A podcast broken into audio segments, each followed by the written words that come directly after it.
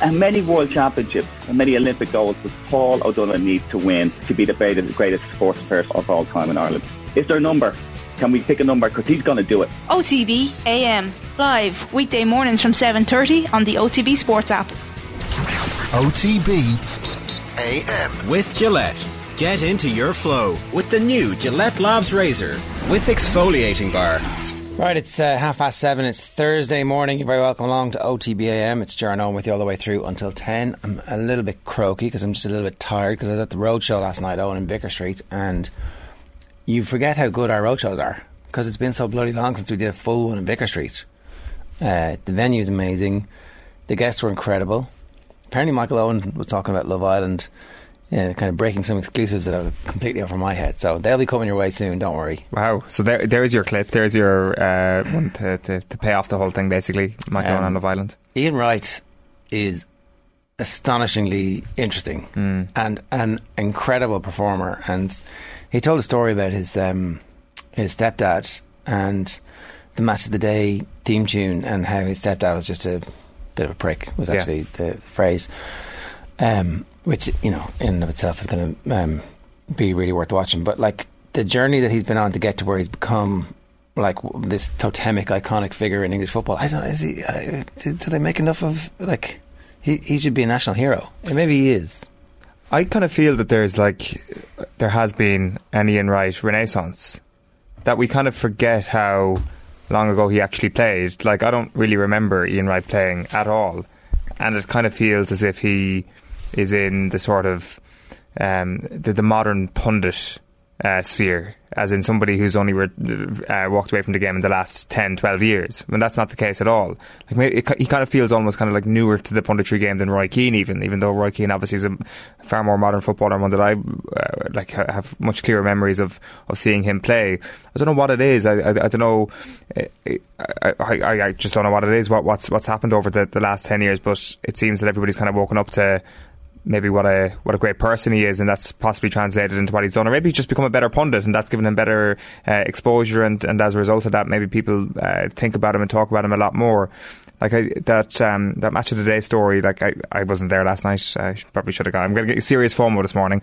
Um, they're giving me the eyes as if that was a pretty stupid decision. Well, we, uh, yeah, you could have got backstage and been like, oh. But, I, see, I don't think I would have been able to handle that. You know, it's like a, a good uh, never meet your heroes and all that. Although in this instance, you should definitely should have. Meet yeah, your hero, yeah. This would not have been a letdown at all. You know, he's um, he's got a storytelling capability, which and a comic timing which it seems that a group of footballers or a bunch of those footballers came through and were able to do that. Yeah, like similar yeah. comic timing timing to Keane. He was doing Roy Keane impressions at one point as well, um, which he's allowed to do apparently because they're mates. You know. Yeah, yeah, he's allowed as as anybody's allowed to do it. I suspect, um, but like his his story is fascinating, and like I'm, I'm interested in, in, hearing that that part about his stepdad because that like when his book came out a couple of years ago, that was definitely one of the most enduring images. The, the Saturday nights, the match of the day theme, and it not evoking positive memories whatsoever, like pretty grim memories, and um, just kind of like um, the, the, the, sort of picture that that painted of his his own upbringing and how that kind of formed the, the footballer he would be, and also the, if I'm not mistaken, the sort of circuitous route that he would have taken to become a, a, a footballer. Like he wasn't necessarily uh, a wunderkind who everybody spoke opposite. about all the time. Yeah, he went through opposite, Sunday League yeah. essentially, right? Yeah. yeah. Um, and uh, and then eventually makes it to the top, and yeah, he's just I like I think that for a certain vintage of Arsenal fan, he is the hero. Like he is on a pedestal ab- above Henry and, and above some of the players like the likes of Liam Brady who would have come before him. Um, for a lot of Arsenal players, he is the player, and I do think, obviously, uh, being Arsenal's record goal scorer for so long until Henry has come to the club, statistically, he was absolutely outstanding. There's no question about it. But there's something else there. There's something different about Ian Wright. There's a bit of gold dust about him as a person, which I think probably endeared him to the fans even a little bit more. Yeah, so that's going to come up. You're going to hear that on the radio tonight, and then the Michael Owen stuff will be played out over the next few days as well. Uh, also, there, Karen Carney and Emma Byrne in person. Um, and uh, they were absolutely sensational as well. Emma Byrne is a star, and um, you're going to see a lot more of her, I think, on, on our TV screens uh, in the coming days and weeks and months and years. So, yeah, sensational night, and uh, you're going to hear that over the. the um, but you do you you do have to go but that's the like I, I had stopped Yeah. going stuff. You've been at everything. You've been at like the opening of every envelope since. I'm done. You see, yeah, I'm, I'm, you're- I'm you're- kind of you're finished now? I'm, I'm finished. Yeah, You're, you're partied out. yeah. Like there was there was tickets going for Gorillaz last night, and I put my name into the hat here and work, and I was like, do I even want to go? Do I, even, can I actually be bothered if my name gets pulled out of the hat? I think Jojo actually won the tickets To right? Gorillaz? Yeah, yeah, yeah. He did. Yeah, So that was the other thing. Gorillaz really ruined the amount of forty-something men who wanted to go to our roadshow last night. It was a, it was a very unfortunate clash. You could have put on, I'd say, maybe I don't know if any other band slash performer slash artist in the world would have um, damaged our ticket sales more than you know something from the early noughties. yeah, God, are we talking about people in their forties being in, in touch with the early noughties? I think we're ta- we're talking thirty something year olds here, Cher. I mean, you, you, can cling to that for another eighteen months, Owen. Yeah. Uh, go on. So you wouldn't have gone to Gorillaz if you got a free ticket. No, I, I, Are you- I you probably joking would- me? No, I would have gone. Of course I would. I've just seen them a few times at this point. I've already seen them this year. Uh, yeah, no, I've just I've seen so many envelopes being opened, but um, yeah, like I have, I I guess that I can't remember what the last roadshow I went to uh, off the ball roadshow, but even just kind of um, working on them as a researcher back in the day, they are electric events. They're absolutely brilliant, and when you have even just one guest who can command a room like uh, Vicar Street, or I, I just remember one time when we needed uh, Raj at uh, Cork Opera House, one of the first ones he did with us. It was just extraordinary. He was absolutely phenomenal that night, and um, it's it's it's it's absolutely the best version of anything that that we do. I think when you have like so many people in the house and uh, sporting legends with everybody in that house in in the palm of their hand. He told a story about um, uh, being at a live version of the Gruffalo when he was getting the phone call from Declan Kidney to say you haven't made squat. Yeah, I think it might have been in the Cork Opera House as well. Yeah. Um, I, I vague recollection of you wearing um, a, an old man's coat and having to sweep into a bucket. What was that? We were. I was actually having this, this by pure coincidence. We were having a conversation uh, with um, with a couple of my mates about that show last night because uh, a few of my mates, I obviously sorted them with free tickets, and one of them ended up getting. Uh, incredibly drunk and had to had to leave and they didn't get the whole show so we were having that conversation yesterday so this is the 2015 uh, World Cup roadshow before the quarter final which we um, obviously showed up to and lost but we had Felipe Contepomi at that one at, uh, at the 3 Arena no less Oh, right. So the, that was the one where. What, um, what was the point of you dressing up? What so the- I don't know Some was- kind of yeah um, sweeper. Yeah, so it, it was a kicking contest. So my job was to come in old style, like the old guys back in the day, with a uh, a bucket of sand, and then create a mound, a tee box. Uh, off a tee off uh, a, a bucket of sand, and then I don't know. Raj obviously kicked the ball between the posts. I basically did nothing. That was that, I had one job, and it was to make a sandcastle on stage. You look so you know it was professional journalism. Any idea where you got the coat? That, that it was a Yeah, it was it was some someone in the building uh, would have would have provided the call. I can't remember Right. uh, who, but it was uh, yeah. As a matter of interest, why are you reminiscing over your off the ball career on? What's going on? What what life event is happening that you're you've decided to just getting old to play the hits. Getting getting old with age, you know. No, no, Just- no. I'm not going to let you sneak out the door here. There's only one full week left. There's only one full week left. Is there? Uh, yeah, I'm getting getting sacked. You know, um, you're getting Don't- sacked in the morning. people will take that. People will take that literally. Ah, why why are we doing? Why are we doing this? Well, because I wanted to out you and so we can have a celebration. Owen's leaving, everybody, because he won't say it. I'm going to say it. Yeah, maybe maybe I should have gone to the off the ball roadshow last night. I would have had second thought. That's why I'm not going. I'm trying to create. I'm trying to um, manufacture a necessary distance between me and my work now. At well, this we've point, noticed to- that. to We've try definitely noticed a slightly edgier tone over the last week or two. Yeah, well, my tone is always edgy. It's seven thirty-eight in the morning. Um, yeah, trying to create that distance because yeah, I'm uh, I'm leaving this leaving this gig. and are you not telling anybody what you're doing? It's like I'm just going. I'm, I, am a- go, I am going traveling for a while. I haven't been poached by anybody. I've never been poached by anybody. Um, so hang on, hang on. Stop issuing a come and get me plea here. Yeah, No, no, no. that's not what this is about. I'm not leaving for pastures new. I'm literally leaving for pastures new. Um, what's the pampas grass. some per, some personal news? Sorry, that's the- the other uh, cliche. Sorry, am I ruining your? You had like a carefully orchestrated plan for what this. yeah, the- comunicado oficial. Uh, yeah, As yeah. a matter of interest, would you have used Instagram or would you have used Twitter as your official profile or, or platform to announce your? TikTok. Yeah, I would have danced my I would have danced my way out of here. Yeah. Uh, boo! Is he getting sacked for not having a crappy quiz three Fridays in a row? Asks Mark Dunning. Yeah, yeah, possibly. That that that would definitely be reason. I mean, that would have happened a couple of years ago. If that was the case. So, Mark, yeah, true. That I think I think that'd it's be not the first three week uh, dry stretch. constructive dismissal. I think is what they call that one. OTBM is brought to you live each morning by Gillette Labs for an effortless finish. Slowing the day. uptake there. As you can tell, we're, we're all a little bit heartbroken. Uh, right. There's loads of other news over the not, none as big as Owens. Obviously, that's the bombshell that we're we're leading this morning with. We're not we're not burying the lead. Um, Desi staying for another two years. I think we know the identity of the next Kerry football manager. That's kind of slipped in under the radar. Yeah, the uh, Tomás Ó Sé is named as the county's next under 20 football manager. So he's taking over from Declan O'Sullivan for next year it looks like. Uh, I think it's it's not confirmed yet but it, it, looks like he's the front runner to get this job and it just needs to be signed sealed and delivered at this point. So the under 20s job I think it had been spoken about quite a bit over the last 12 months that like what what is the succession plan in Kerry? Is, is Declan O'Sullivan going to be the next man up? And maybe I'm not sure maybe, maybe still is uh, an interest in becoming involved in the senior panel at some stage but it did feel that maybe there wasn't a lot of clarity with regards to who would be the next Kerry manager. Like going back for, for Jack last year obviously was it, it kind of felt it, it's obviously worked out so so well. But when that appointment happens you're thinking to yourself so what's next after that? Who's the next in line? Because uh, I guess when you go back for a third time to a manager, one of the things you can criticise it with is, well, where's the, the, fresh coaching ideas coming from? Again, it worked out very, very well. So where will the fresh ideas come from next time? And there's obviously a bunch of uh, footballers from the mid 2000s who are very interested in this uh, in this line of work. And uh, Tomás Ó Sé, uh, just even listen to him uh, and his punditry will be one of the brightest minds you'd expect in it. So I think this is an excellent appointment for Kerry seeing him go up the road to Offaly um, was was maybe something that it wasn't something that was going to worry Kerry. Would have been a and, and I'm sure the last year was like a great education for him working with uh, John Maughan. But I think that the sense is always that there would be a job for him at some point in Kerry, and the twenties job is I think that's a, a, brilliant appointment, brilliant for Tomas, brilliant for Kerry. Yeah. Um,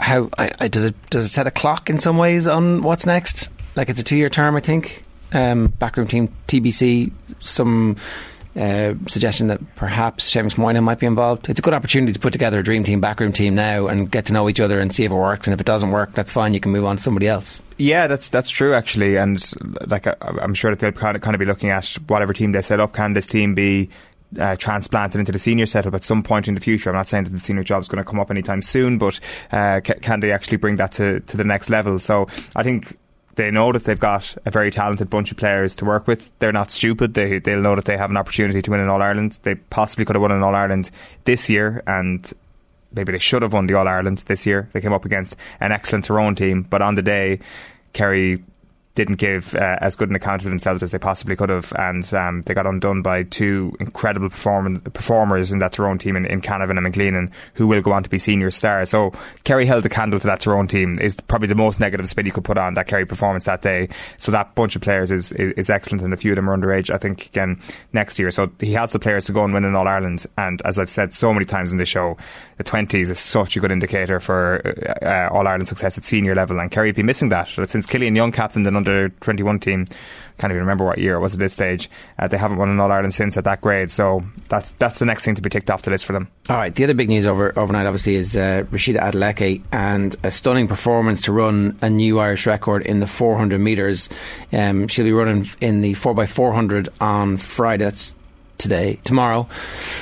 Lost today there. Told you uh, a little bit brain dead after being at the roadshow, and um, this is like this is really interesting because she's taken the American college route, and it did sound like the American college route might be on the horizon for Israel Tunde yesterday as well when we were talking to his coach. Mm. That like at some point down the future he might do that. Which you know, in fairness, like uh, if you can get a high-powered American education, not that there's anything wrong with our education, it's probably just as good if not better, but the connections you'd make, the opportunities you'd get, the sponsorship, all that kind of stuff, and you can now earn money as a collegiate athlete in America in a way that you couldn't do in previous decades.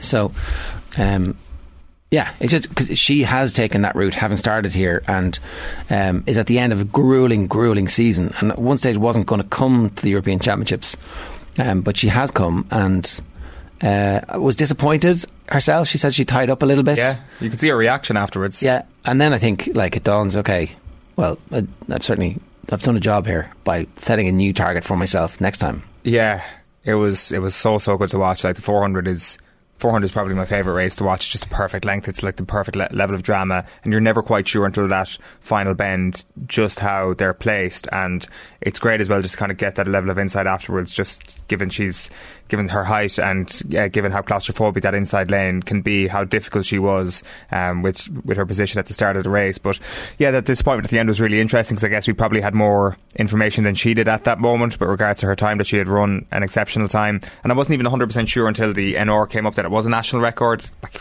it's it's incredible how back to back nights it's almost been a mirror image of each other, like top six finish, national record, uh, and like just so much hope uh, around a young athlete. Like on on the collegiate thing, like it, it's we've had so many people in studio over the last few years who've kind of like talked down the collegiate system a little bit, where they say that everything that they have and everything that they need is in Ireland. So that comes down to two things: facilities and, more importantly, coaching and everything you hear about, for example, like Daniel Kilgallon, who we had on the show yesterday, and the work he's done with Israel Olatunde and a lot of the young sprinters, is that he's an exceptional coach, and that the level of coaching here at the moment in, within the athletic system in Ireland is in a really good place. Uh, at the same time, and maybe it's a, at a very similar level, you look at some of the things that, that Rhasidat has been able to achieve since going over to the States, and I, I presume the facilities at University of Texas are absolutely extraordinary. But even things like the, the, the one of the coaches that she has, uh, like in Edrick Floreal, who's the, the, head coach at University of, of, Texas, would have represented Canada, I think, in the uh, long and triple jump, and just, just that sort of international experience that you get from going international yourself is is invaluable and like I, am not saying that the coaches are better around the world than they are in Ireland, but at that stage in your career, sampling different environments can only be a good thing. You'd suspect. Yeah, it, it's really hard to know because the um, when you go to college, they run you in every race that they can possibly run you in because you've got to get points and you've got to. You're an asset to them. Exactly, and and they're absolutely going to make sure that they they milk that. Whereas you know you can peak three or four times a year as an Irish athlete in the Irish system and focus specifically on these big tournaments, uh, big um, championships, like some will work for some people, some will work for others. I, I remember listening to Sonia O'Sullivan talking about um, the desire to race, that racing made her better. And obviously in America, you race all the time. And like Ronnie Delany, which is obviously far less relevant now than it would have been, you know, 30 years ago, but 50, 60 years ago, he raced and raced and raced and raced and raced and raced and raced. Now, I'm not sure that that gives you massive longevity on the other side in terms of like the wear and tear on your body or the injuries, and your injuries don't get time to rest. But um, for some of these careers, that might be the right thing, and for some for some people who are more durable than others, it might be the right thing. For others, it might not be. Like, yeah, like I, I guess it's interesting. Like we would see Adeleke as not after this week, but maybe we would have seen her as as someone for the future, and Athletics Ireland would see her as someone for the future, and they're carefully crafting your career in order to peak for games down the line. Whereas University of Texas are seeing today. somebody here today going up against your big rivals uh, at, at athletics meets. You got to win here and now. Now, of course, that means that as an athlete, you're absolutely in that competitive state day in, day out. And that's what all athletes want to be experiencing. And maybe you don't get that here in Ireland. But at the same time, if you possibly want to go and achieve your goals at, at Olympic Games eh, every four years and, and, make a few of them, then maybe not being in the collegiate system is better. So eh, it's it's there, there is no right answer to it, and, and, it all depends on the athlete. But it's hard to make a case that Adeleke has, has suffered from her trip to Texas so far. No, and Greg London says unbelievable performance from Rhasidat. Nineteen raced all season, only sixth ever 400 metres. Most her age are heading for the under 20 Europeans. It did feel like the 100 and 200, she wasn't going to quite make the level that you need to be at to be world class. And then it's like, actually, you know what, the 400, okay, let's go. And it's it's been like a brilliant strategic decision. Yeah, like, and she, like she, she's saying that she can get so much better at the 400, and like if it's her sixth race, obviously she can. Like, I'd be interested to hear what their thoughts are on the 100 and 200 at this point, actually, because um, obviously she has been exceptional in an Irish context at it, but they're obviously thinking that there's a possibility of being world class at 400 then. Yeah, like you're, you're up against the best Jamaican sprinters, the mm. best US sprinters, and maybe that was the, the benefit of going to the US is that you get that experience. You go, okay, I need to think about this, and, and where the my, my particular skill set is going to um, bear most fruit, and it appears to be at the moment that it's in the 400. Um, so it'd be great because like the women's 400 and the men's 100 like we're going to have week long interest in whatever is happening yeah. off track for the next decade. And as long as Ciara Mageean can keep uh, plugging away forever, uh, then uh, then we're sort of for, for an entire meet. Yeah, yeah. OTBAM brought to you live each morning by Gillette Labs for an effortless finish to your. Here's what's coming up between now and 10 o'clock. Niamh Briggs is going to join us from Japan, where Ireland are on their first ever tour. The women are playing two tests against Japan on Saturday and the following week. Gregor Paul is going to join us at 10 past 8 to talk about Joe Schmidt and the impact that he's going to have on the All Blacks. We'll bring in the sports pages and news with John Duggan. Uh, Alan Dawson is a fight correspondent. He's going to talk to us about Usyk Joshua this weekend in Saudi Arabia and Red on Red is a new book detailing the rivalry between Manchester United and Liverpool. A very appropriate time to start our build up because uh, Liverpool and Man United are playing next. That's like that's next on our sporting agenda. Uh, and it's the context couldn't be more perfect. Like Crystal Palace did a big favour to the atmosphere around this game next next Monday. I would have thought, and same with Fulham. Obviously, that the Manchester United fans are going in with, to this game with just a perfect level of, of hope that if Liverpool do smash them, then it is shocking and awful again. Whereas maybe if Liverpool had like smashed Fulham and Crystal Palace, then uh, everybody's just expecting a, a, complete rollover. Whereas if it happens, then it's uh, it's still it's still shocking. There's some talk in the papers that the Glazers are open to selling a, a minority stake. I, I, mean, there's definitely rumours doing around that they were actually that the club is for sale, and maybe that's how you find out if, uh, what, what price someone would pay for the whole thing. Oh, we'll we'll sell you a minority stake, and somebody comes in and says, uh, I'll buy the whole thing. And that's how that process works. Who knows? Again, with this stuff, um, they might be better at buying and selling companies than they are at buying and selling footballers. So we'll have to wait and see. Uh, one of the newspapers reported as an exclusive, but everybody has it that uh, Jim Ratcliffe is interested in buying Manchester United. His he owns the company. Uh, Ineos, the, the uh, chemical firm, and he's a billionaire, and he was in for Chelsea, but it turns out he's a Man United fan. So the Chelsea thing was just because he wants some interest in a football club. He wants to have control of a football club, was how the spokesman said it. You know, he's a season ticket holder at Chelsea as well. I think so. Yeah, but he's a Man United fan. He is a Man United fan. So know, I mean, I suppose if you live in London, uh, I don't know. Does he live in London? Do, do, do they live? So yeah. Do they live anywhere? Really? They're uh, global citizens. Um, so uh, anyway, whether or not that is a good thing or a bad thing, I don't know what kind of owner he would be. The anybody but Glazers is kind of what the Man United fans must be thinking. But again, as we, we said yesterday, when the, the Elon Musk rumor slash joke was uh, doing the rounds, like, is it is is is that necessarily better? You got to be careful what you wish for, right? Um, and so I don't know. I don't know what's going to happen here, and I don't. I actually think that like. Uh, this is going to be one of those long running transfer sagas that could run and run and run and run and might just be one of those stories that never has an end. Possibly, like we don't know for sure how serious Ratcliffe was about Chelsea. It seemed he was pretty serious and was very much in the mix until Todd Boehly stepped in.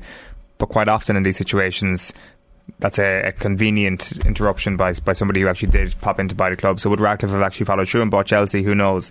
What I find interesting is that like the first thing I think of when I hear of Jim Ratcliffe is you know uh, environmental damage and also of course Team Ineos in uh, in cycling and the connection to Sir Dave Brailsford who has been mentioned over the last 18 hours as well as somebody who could become involved in the takeover and be involved in the setup at Manchester United.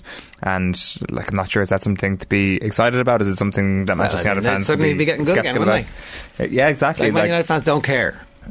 They all they see is he was successful. I don't care. Yeah, it would be fascinating if Brailsford actually was involved in this and I'll make managed, an omelette without breaking some eggs. I, it's true, but if he was able to transfer his expertise into football, it, w- it would be genuinely astonishing. Now, there's a lot of marginal gains that uh, Manchester United would need to make up in order to close the gap to the top thousand, four. A thousand little mini gains on. Yeah, exactly. They all add up into an extra 15 points a season, and there you go, we were champions. It's as easy as that. Look, um, imagine a PowerPoint. Yeah, probably uses Prezi, but there's a, something something swanky that he can use. Imagine Dave Brailsford and his shtick. That would go down so well with the Manchester United fans if it was winning. If, if it's led to winning football. Oh. Like, because all the, the buzzwords that are so easy to digest. It, not just Man United fans, in fairness. All football fans would be like. Yeah, oh, sorry, 100%. Right. Shifty lad. WTF, what up? This is obviously in response to Owen's breaking news this morning. Connor Mullen says, Best of luck, Owen. You will be sorely missed on OTB. That's nice. That is nice comment. Thanks, man. Owen McManus. So, is this the dying whimper of the crappy quiz? No, no. The quiz predates Owen. It does. It will survive and outlast Owen. The quiz is like a cockroach in the nuclear holocaust, scuttling out into broad daylight and getting stamped on by whatever whatever new mutants By survive. it getting stamped on by John and Donegal, one, two, three, four, five, six. John Claffey, will Owen get to do a Fergie and pick his replacement? He's definitely trying. You can. He is trying to lead the witness. And your job now to get behind the new OTBAM co-host. uh, Owen is a huge loss, but hopefully he will be back. Says Noel Cal. Yeah, This is good. This is like being Yeah. at your own funeral. yeah, yeah. A bit, bit less. There'd be more singing at your funeral, would there? Um, possibly A bit more drunkenness, I'd say. a bit more. Well, I mean, that remains to be seen what the level of drunkenness will be like this morning. Uh, best of luck, Owen. Sorry, JP Carey says sickened. Owen will be missed watching from Brisbane. That's a strong word, but thank you. Will you go to Brisbane? Is that on your on your list? Possibly, actually. The list is endless. Bernard Lawless says you'll be missed, Owen. Enjoy the travelling. Thank you very much. What if the travelling is just a bit of a pain in the hole? I, I have thought about that. Like it's, you know, it's, But I have, I have said that, like, when my friends are asking me, like, you'll be gone now for a long time, and I was like, I it could have just be a pain in the hole. I could also, like, lose all my money in a casino in the first two weeks and be home by Halloween. Do you think it's a good idea to go to the casino in the first two weeks? Yeah. I mean, yeah, yeah. If you can make a pile of all your winnings and risk it all Oh, yeah, in just it. one toss, Yeah, just think, think about the positive you'll be a man, my son. That one. Think about, yeah, think about the, out, think about the positive outcome, not the negative. Uh, uh, David Bosang, Bosang David says, "Best wishes on you'll be missed. If they change Kerry to the team of the decade, will you come back?" Yes. I won't even go. Well, if Jaron Martin Brentney can get on a conference call with me right now and put them above Tyrone in the all-time team rankings, I would do anything, anything, but I won't do that. Paul McGee says, Owen did the job for the Kerry Mafia, leaving with the Kingdom being champs again. Job well done. And now he rides off into the sunset. That's it, yeah. You're supposed to like do your victory lap for the year, and then before next year's championship, when it looks a little bit, you know, there's been there's been upset in the camp. Clifford's injured. Yeah, yeah, yeah. Clifford's injured. Wow. Okay. Look, you t- tempting fate there. Yeah. No, the job is done at this point. I was I was inserted at a very bad time actually, like t- literally the first first All Ireland since working here full time. So yeah. Okay, you were you, you like now you're being extracted. You're like I like mean, I, I've been put in to do one job and I did the job and now it's done. Okay. And now I can go home. so it's like the Americans, the the TV series. You're you've Yeah. been a sleeper spy, a sleeper agent this That's whole time. And when I say I'm going travelling, I'm just doing the ring of Kerry. 7.57 this morning, OTBA and brought to you live each morning by Gillette Labs for an effortless finish to your day. A reminder, Braeburn Coffee is the official partner of OTB. Every week we're giving one lucky viewer a 100 euro voucher to spend on some Braeburn coffee goodness at an Applegreen store near you. To enter, check out at Off the Ball on Twitter. Just like and retweet our Braeburn competition post and you're in the draw. Braeburn Coffee is Applegreen's new premium coffee brand that offers customers the best coffee experience on the road. It's available now at 30 locations nationwide. Let's head to Japan. Uh, we were once big in Japan. Niamh Briggs, how are you?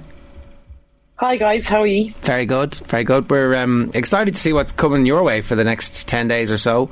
Uh, what is Japan like for a, a touring team? What's it actually like to be out there at the moment? Yeah, look, it's it's incredible. Uh, we've been here since last Friday. Um, arrived into a typhoon for Friday and Saturday in Tokyo. Um, got a bullet train down to Hamamatsu um, on Saturday, and it's been absolutely scorching since. Uh, upwards 36, 37 degrees. Um, so it's been tough, tough for the girls to be training in, but um, they've been brilliant. The effort's been unreal. But from a tourist point of view, it's an amazing place. Definitely something that anybody who can should try and go. Oh, and I know you're heading off for a year there. You should definitely try and put it into your bucket list. It's a, it's an unbelievable experience. Owen, of course, was there for the, the World Cup, and um, Oh, I remember. Yeah. yeah, he would go around telling everybody he was a YouTuber, and that was like the best thing you could possibly be in Japan. That was the best content I remember from that World Cup. the the uh, content obviously was uh, was kind of despite the, the what was happening the pitch. Like the uh, the, Ham- uh, the Hamamatsu factor there is like PTSD, proper PTSD from an Irish rugby supporting standpoint. Like that's obviously where uh, the team stayed, or certainly where the media stayed right before that disaster in, in Fukuroi, wasn't it? The, the the game against Japan. So um, there's there's no PTSD on your front, I suspect. No, no, there's not. We're heading there tomorrow for a captain's run, um, and play there Saturday, obviously. And to be fair, it somebody the other day said, "Oh God, this is where um, Ireland played Japan uh, in the World Cup." But um, I hadn't really copped, to be honest. But um, look, it's just been an incredible experience for this group of players. You know, we've never been on a tour before like this, never been on a summer tour, so to get the opportunity to try and I suppose build more strength and depth. We've a lot of young girls on the squad that are, you know, hoping to to make an impression over the next few weeks. And um, it's just going to do us good stead, obviously, with the good news coming in relation to high performance side of the game and, and ro- rolling straight into the Six Nations. So I think it's just a really good time for women's rugby in Ireland. Um, it's obviously been a while since we can say that, but I just genuinely believe it. How many um, do you actually have on the tour at the moment? What's the number of players you have with you? Uh, we've 29 players. 29 players. Um, lots of them are incredibly young. It's, uh, it's scary to see. Um, and and uh, 18, 19 years of age, good chunk of them just under leaving cert, and they've come into this this environment and they're thriving. Um, and it's unbelievable to see. I think for us, very much kind of um, as a coaching ticket, we wanted to make it as developmental as possible because obviously we're in, you know, Japan are heading to the World Cup in September, October. We're not, so we need to have this opportunity to try and continue to build and grow strength and depth and kind of get over that hump of, you know, I feel like for the last few years we've we've been saying we're building all the time. We need to start now finding players of international um, caliber that can that can play week in week out for Ireland, and um, I think this group can for sure. Is there an extra pep in the step, Niamh, from everybody involved when news of professional contracts get announced and that idea of there being light in the horizon? Can you just feel like a, a lift in the entire camp?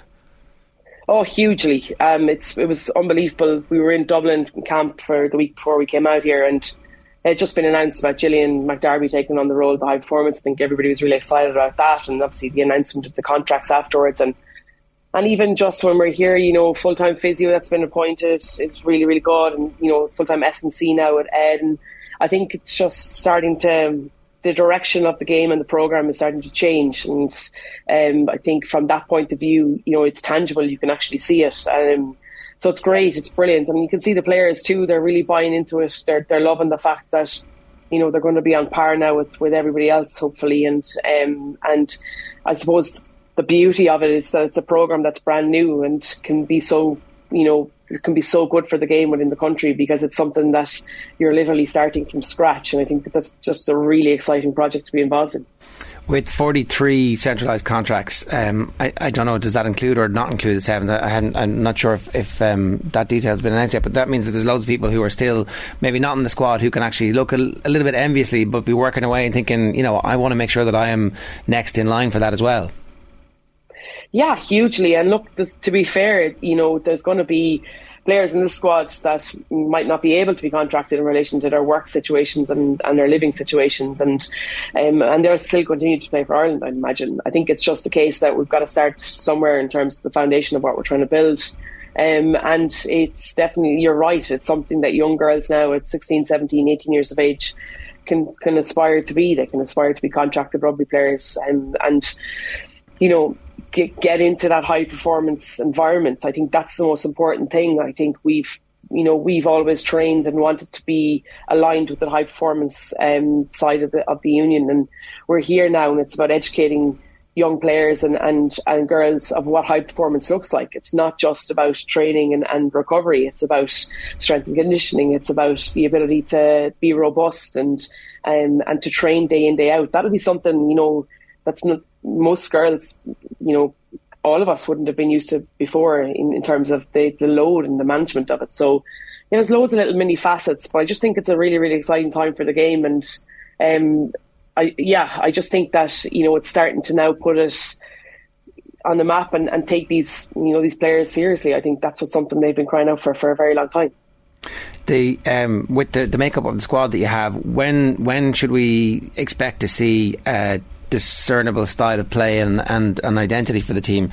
Again, because you know it's hard in the Six Nations. There's there's been a, a tier of the professional teams and the non-professional teams. So um, I think people probably need to temper their expectations a little bit about what the outcomes are going to be in the immediate short term. But this this is very much a long term project with the makeup of the squad you've got. At the same time, you know, you guys as coaches, you want to implement a game plan and look for patterns of play and look for partnerships and look for good behaviour. So with within that context, what what constitutes success for you guys over the period of the next ten days, for example? That's a really interesting question because we haven't really spoken about. I I, it, I don't think it's a case of well, if we go and win two tests, then it's been really successful. I, I think the more exposure that we can give to players, the high level of training, the more exposure we can give them to um, actual physical game time, um, the more exposure they get to to to understand what it is to, to play international rugby, then we've definitely, you know, come away with a win from this these couple of weeks. I think they've put a huge amount of work in over the summer. You know, um, Greg and John have been running a program for anybody who wasn't working. So, like teachers and the college students, they've been literally training a few days a week in, in the HPC in Dublin. So, I feel like we've just we're, we're moving forward all the time with this group. You know, it, even like obviously we've a lot of young girls, but also the older players that are there and have been there for the last few years. I just feel like that we've, you know, in terms of the skill level, it's been a big work on for us. Our ability catch pass, the breakdown, those kind of core skills.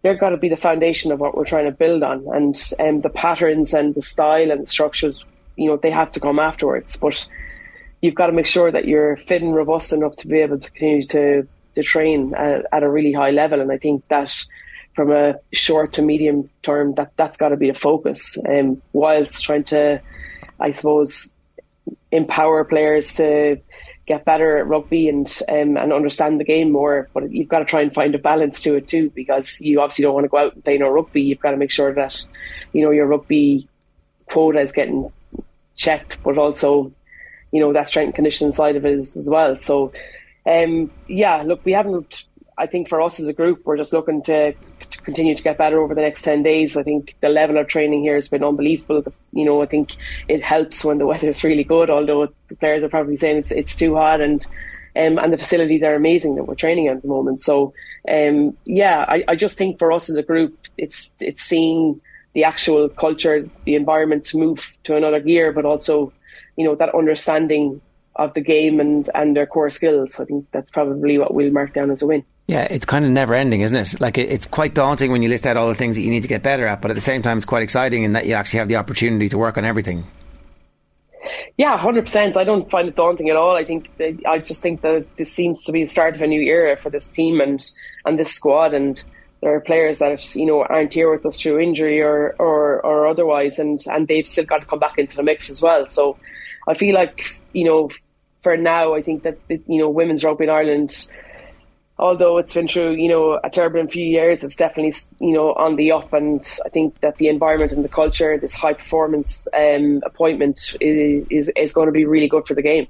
Can you explain to people who maybe are unfamiliar what will the difference of um, Gillian McDarby being there? What will her role be, and, and what will the difference of having somebody in that role um, as uh, proficient as she is to actually run it? What difference will that make to, to women's rugby in Ireland? Yeah, look, I just think it's it's probably aligning it more to to you know just the female game.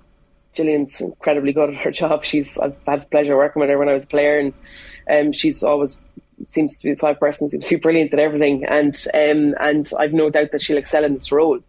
Her role basically be you know the head of high performance and and and also the pathways. I think that's the most important part of the, the role, in my opinion, because we need to make sure that we have foundations and pathways in place for young girls to have something tangible to come through to. And I think I've always said it wasn't a case about throwing money and contracts to players and having nothing underneath it because it would be very short lived then. It'd be like almost, you know, that USA soccer, women's soccer leagues for years. You know, they'd have a big burst of money and they'd, they'd have two or three years of, of a league and then they'd have nothing for a few years afterwards. Players would be let go. And I think I think that pathways is so important. Both Gillian and, and Katie Fitzhenry in there are doing a really good job on that, and hopefully we'll see the fruits of that labour over the next few years. But you know, you hit the nail on the head a little while ago. We've got to be patient now. This can't be a quick fix. And, you know, I feel like I'm sounding like a broken record, but it can't because we need to make sure that the foundations that are there, the pathways that are in place for you know, under 18s, 20s, um, into that senior level, um, will be there forever and will continue to, you know, ha- uh, be almost like a conveyor belt for, for, for young girls and players to be able to push themselves forward for a national team. So, um, look, I'm really for, looking forward to seeing the, the impact that Gillian can have on this game. I think it's it, it's just it's genuinely really exciting, and I'm just delighted to be involved in it. What's that been like as a, coach then, having to remind yourself that patience is required? Because I'm sure everybody who's new to the coaching game has their own ideas and, and their own things that they want to imprint on a team, especially if you're going to be working with the backs. Have you had to kind of think to yourself, listen, this is this is a building process myself, and it's going to take time before my own ideas on this team actually, before I can actually put my own stamp on this team? Yeah, look, absolutely. Part of you is very aware that you've got to be patient both with yourself and the players around you, but also it's an international team and you've got to make sure that you've got standards and and you've got to affect that, that change for those standards. So while they're young, and um, and I'm relatively new at, at coaching. You know, we still got to keep pushing and striving to be better all the time, and um, so we do a lot of work off the pitch in terms of the backline. We do a lot of work in terms of trying to get understanding and timing and lines, and um, and yeah, look, I think it's it's brilliant. But um, while I to a considerable extent I'm, I'm patient enough, I think it's it's important that we keep driving those standards and making sure that you know the time that we have on the pitch is very limited. You can't really waste reps doing you know not knowing your role and um, and being sloppy um, and like so they're kind of the stuff that the girls have come up with themselves that are kind of their non-negotiables in terms of their behaviours. Um, so from that point of view, it's kind of easy enough to be patient because you know that they're working really really hard and if it's a mistake, it's just a genuine mistake and on the flip of that, they've got to be patient with me because I'm also learning on the job as well. So, but it's been great. Look, Greg, John, and, and Dennis have been brilliant um, over the last few weeks. So it's, it's just like it's just a really good journey, I suppose. Uh, how good are this Japanese team? Yeah, they're very good. They're they're similar to their men's style. They, they they like to move the ball really really quick. They're they're not absolutely massive. They're not huge, but they're incredibly proficient at, at all those core skills. They're their breakdown work is exceptional. Their ability to catch passes is really, really good. And um, and you know they've coming off the back of two tests against South Africa. They played Fiji not so long ago in Australia in June. So they've had a huge amount of time together over the summer. Um, and obviously they're heading to the World Cup. So look, we're under no illusion that you know it's a big task in front of us. But I think that we continue to kind of focus on ourselves and, and what we can do and try and expose these young girls to, to as much kind of game time and international experience as we can. Then I, am not really sure that the result is going to, you know, be the main point of it for us afterwards. It might be to the outer public or the wider, you know, scale of things, but but not for us really. Well, look, we wish you the very best of luck with it. We're delighted to hear everything's going so well for you. Enjoy the rest of your time. Those games are live on TG Car, by the way, if everybody wants to watch them on Saturday as well. Niamh, great to talk to you again. Thanks a million. Cheers. Thanks, guys. Best of luck on. Cheers, Niamh. Niamh Briggs there. Oh, you're going to have a week of this now. People telling you, saying nice things about you. Yeah, it's not ideal but um, I know I did it on purpose. I know. I'm ruining it for you. Yeah, one one um, one goodbye at the very end would have been um, nice. A little a little Irish goodbye where you actually just that would be even better. That, I'd say you've perfected the art of the Irish goodbye in your life, have you? Yeah, and I think I think I've already started to do it. There's like definitely a few people that I've been like, oh sure, I'll I'll see you before uh, I go, yeah, and I know deep down I'm not gonna I'm not gonna see you. I'm not texting you. why, why, are you saying that publicly now on, on a live show this morning? Because sometimes you just forget that you're on air. We'll clip that bit. Yeah, you can just you can just also, send them that. Also, my friends don't like necessarily watch the show either, so it's like uh, I can get away with like I can talk this has been like great, great therapy for me. I can like chat shit about them behind their backs, and I just know they won't see it. OTBA, I'm brought to you live each morning by Gillette Labs for an effortless finish to your day. After the break, we're live with Gregor Paul in of the New Zealand Herald, uh, reacting to the news that Ian Foster is staying on as the All Blacks boss, but with a beefed up role for Joe Schmidt. OTB AM. Right, 16 minutes past 8 this morning here on OTBAM. I'm delighted to say Gregor Paul is back with us to talk about the developments in New Zealand rugby. Gregor, we were going to have you on earlier on in the week, but we were waiting to see what happened with Ian Foster, and now we know he is staying. Were you surprised? Yep, wee bit. Like all, all uh, signs, evidence, um, journalistic endeavour was leading us to believe that pre pre the Ellis Park Test match last weekend, that the decision had already been made that that he was going to be moved on and uh, they were going to make a change at head coach, and then unbelievably they they win at Ellis Park. Uh, and all of a sudden, here we are, and they've changed their minds, and Ian Foster is the coach. Quite surprising. Didn't think that was going to happen. How important or otherwise is the beefed up role for Joe Schmidt in giving the New Zealand board confidence or like is that is that Foster's decision? How did that all come about and what does that feed into the decision making and what does it say about the decision that was made? Yeah, look, I think that's been a huge part of building confidence because if we look at the evidence here, um, you know, the All Blacks were sitting on five losses out of the last six Test matches prior to Ellis Park. Um, they they weren't playing particularly well. In fact, they were playing very poorly. They didn't look like they knew what they were doing. They were lacking cohesion. They didn't look like they were going to beat um, the last two tests against Ireland. We all know they didn't look like they were ever in those games. They went to play in Mbombela. Uh, didn't look like they were ever going to win that game. Their attack game was terrible. So you're looking at that going, well, look, clearly everything's broken here. Nothing's working out. And all of a sudden, they produce this incredible performance at Ellis Park that no one saw coming. And that, that's changed the whole dynamic. And I think there were a couple of really critical factors that, that have persuaded the board to stick with Ian Foster as head coach. One would be after the game, a handful of senior players, and here I'm talking Sam Whitelock, Sam Cane, Ardie Savea, Aaron Smith, looked the um, chief exec down the barrel type thing and said, You can't fire this guy. We've got all the belief in the world. He's the right guy to have us as coach. And that was a really compelling story that they told, and they said, Please keep him.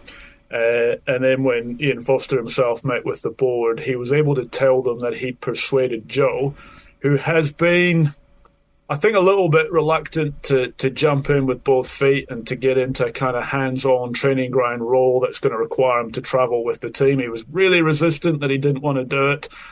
But since the All Blacks got back from South Africa, Fozzie was obviously able to tell them, look, mate, I really need you to be my attack coach. I need you to commit. I need you to jump on board and be with us on the training ground.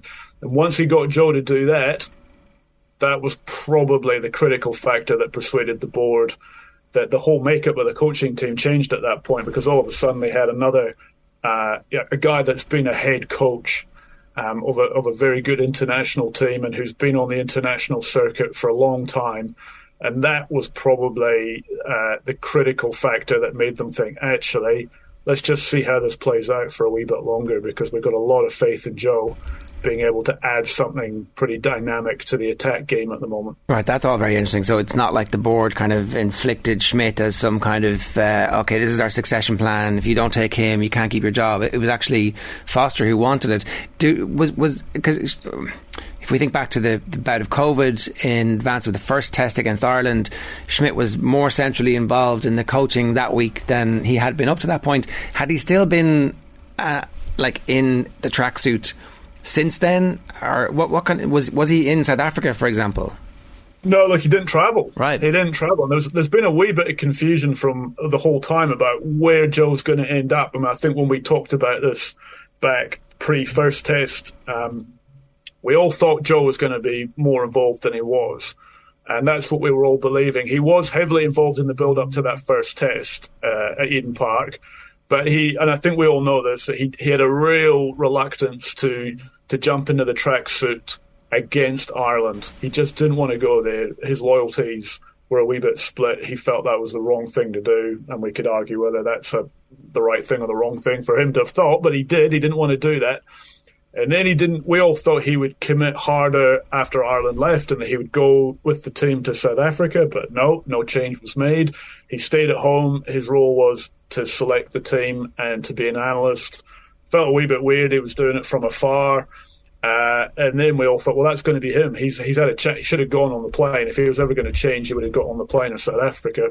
Didn't do it. So clearly, like we're all a little bit not confused, but we don't actually really know a lot about what's happened here, other than he has now changed his mind or he has now committed to being hands on. And the process around how that happened, why it's happened, whether he's now thinking that he wants to, um, you know, one day um, assume command of the All Blacks and be a head coach again, couldn't tell you the answer to that. Maybe. But all we know is that somehow, some some way, Fozzie's been able to persuade him. Right. I need you a bit more involved like that is really interesting. The players staring down the barrel with the chief executive of New Zealand Rugby. They, they're obviously seeing something inside the camp that Ian Foster is doing that isn't manifesting itself on the pitch because the results have been bad. The players obviously think that those results are, are, are happening in spite of good coaching by Ian Foster. Yeah, look, maybe I'm, I'm a wee bit sceptical because there's you know, like players have got a vested interest because he's the bloke picking them. So you got to be a wee bit careful about taking their testimony um, at face value at times. I think that you know there's one or two of them. Uh, look, they probably smack me around for saying this, but there's one or two of them who I think are probably looking at um, the prospect of Scott Robertson coming in, the guy who's coaching the Crusaders, and a few of them will be thinking, "Japers, if he comes in, where does that leave me? I might not be in this team anymore." That there could be an element of that. But I think the performance at Ellis Park would tell you that's probably not fair because I don't think you can play like that. And they and they dug their way out of uh, of a giant hole there because they were ahead. and then they went behind with 10 minutes to go. Beauden Barrett was in the sin bin. With 14 men, they scored two tries at Ellis Park, which is unheard of to kind of dig, dig a game out from there. And I don't think you could do that if you didn't believe in the coach and you didn't believe in the people around you. So I think there probably was a genuine, passionate attempt to say, we're not broken. We do believe in this guy. We really want you to give them a bit more time because we think with um, they've got a new forwards coach who's only just arrived as well. They made that change after Ireland were here, and they knew that Joe was probably coming in to be more hands on, and they were probably saying, "Look, give it a bit more time because we think we're on the right track." Who was the attack coach responsible for the incredible performance at the weekend? Good question. I mean, officially, Ian Foster was the attack coach. Okay. But I, I have a pretty strong suspicion that a lot of what we saw was Joe Schmidt from afar giving a look. He, where he's smart, and you'll know this way better than I would, his ability to analyze the opposition, see what they're doing, and then create a game plan that is pretty strongly predictive on what they're going to encounter and really cleverly built based on what he's already seen because where they were poor in Mbombela, they were really strong at Ellis Park. So they looked at what South Africa did, they broke it down, they analysed it, and they responded. And I've got a feeling that Joe played a pretty big hand in getting them to that point. Is there a chance Joe Schmidt is actually going to be an even better coach that's not a head coach uh, than he was a head coach, given, like, as you talked uh, about there, his proficiency in opposition analysis? If he's allowed to go big on one area of the team as opposed to the overarching view uh, that you need to have as, as a head coach, chances are you could have the best version of Joe Schmidt that we've seen on the international stage. Look, I think you might be right. Um, we, have seen that a wee bit. We've got Wayne Smith here in New Zealand, who's a kind of similar, brilliant rugby brain, but but not quite equipped or comfortable in that kind of head coaching role, the burden that comes with it, the responsibility, the media, the sponsorships that you've got to deal with. And I think Joe, I don't know, but I think Joe probably felt a wee bit overwhelmed with Ireland in the end, that the whole enormity of that role took too much of him away from the things that he's actually really, really good at, which is ask him to build an attack game. And I think he could be brilliant at that. And I think you're right. I think being in the background, not having to front the media, not dealing with the public pressure, not being frontline accountable, I, I think there'll be a pretty special coach coming in with a lot of good ideas in the end, Ireland became very predictable under Schmidt, and uh, it just, you know, like any relationship, it went stale after a period of time, and there was nothing to spice it up in the end. But at the start, and both at the start at his time at Leinster, and then his start at the time with Ireland, he built systems of play that were irrepressible, and he gave the players a confidence in their own ability by focusing on the skills first off, but then also by focusing on these power plays. Like he was literally one of the most creative uh, minds in world rugby when it came to first phase ball and scoring off first phase ball. And Ireland were still using his stuff uh, five, seven years after he had brought them the first time. There's a, a try we scored, uh, Leinster scored against Clermont that Ireland scored again five or seven years later from the same move that they pulled from the playbook. It's the type of thing, if you have the raw materials that New Zealand have, that is unbelievably powerful and has massive potential. Yeah, well, I, I, remember the try that Ireland scored to beat the All Blacks in 2018, where they they, they went back against a line out, went back down the blind side from a line out, and um, you know that was all Joe. He'd he'd, he'd seen something in, in the NPC here in New Zealand, somebody a team do that, and he thought, I'll remember that. And like that, that's the crazy thing about him. He he, he's also bringing a, a kind of look. Uh, the stories began to surface in Ireland, I believe, this year and last year about, you know, wasn't the super happiest of camps under Joe because he's not a warm, fuzzy personality when he's the head coach. Um, and that that's probably the bit that I'm more interested in. Yeah, he's creative, he's innovative, he sees first phase plays that are really clever. I get all that. But but what he's actually going to really bring for New Zealand, I think, is is quite a cold, analytical brain he's gonna he's gonna put pressure on the guys at training. He's not going to be a soft, cuddly guy that they cozy up to and have a, a warm, fuzzy chat with. And they actually need that right now. They need they need a factor that's gone missing since Steve Hansen went away as head coach, who was a real kind of force of nature piling into them all the time. And I think that's where Joe's value will actually be, uh, as well as all the other stuff, the creativity and the innovation. But but bringing an edge to the environment and giving uh, giving the players a sense of discomfort won't be a bad thing for the All Blacks at the moment. That edge had reached its natural conclusion. You can only do that for so long with the Ireland camp. But again, I suppose at the start, uh, is there a good cop already in the environment? Is Ian Foster that good cop, and he's going to come in and be the bad cop, and away we away we go? It's like yeah. the perfect dynamic. Yeah. yeah, I think so, and I think that's the dynamic that they'll run. Uh, look, Ian's actually a genuinely likable guy. He doesn't seem to have that. Um, ability to really get under players' skin and niggle away at them the way that Hansen used to. And I think Joe can do that. You're right, it's got a shelf life, but we're a year out from the World Cup. And I think a year of getting that rock under the beach towel uh, is what Joe will do. And I think that dynamic will work really well for the All Blacks at the moment. And they've missed it. They've had a, I wouldn't say they've had a soft environment, but they haven't had anyone they had guys out of their depth, John Plumtree, um, Brad Mooar, the two that have been let go. They they weren't able to put enough pressure on the system because they were floundering themselves.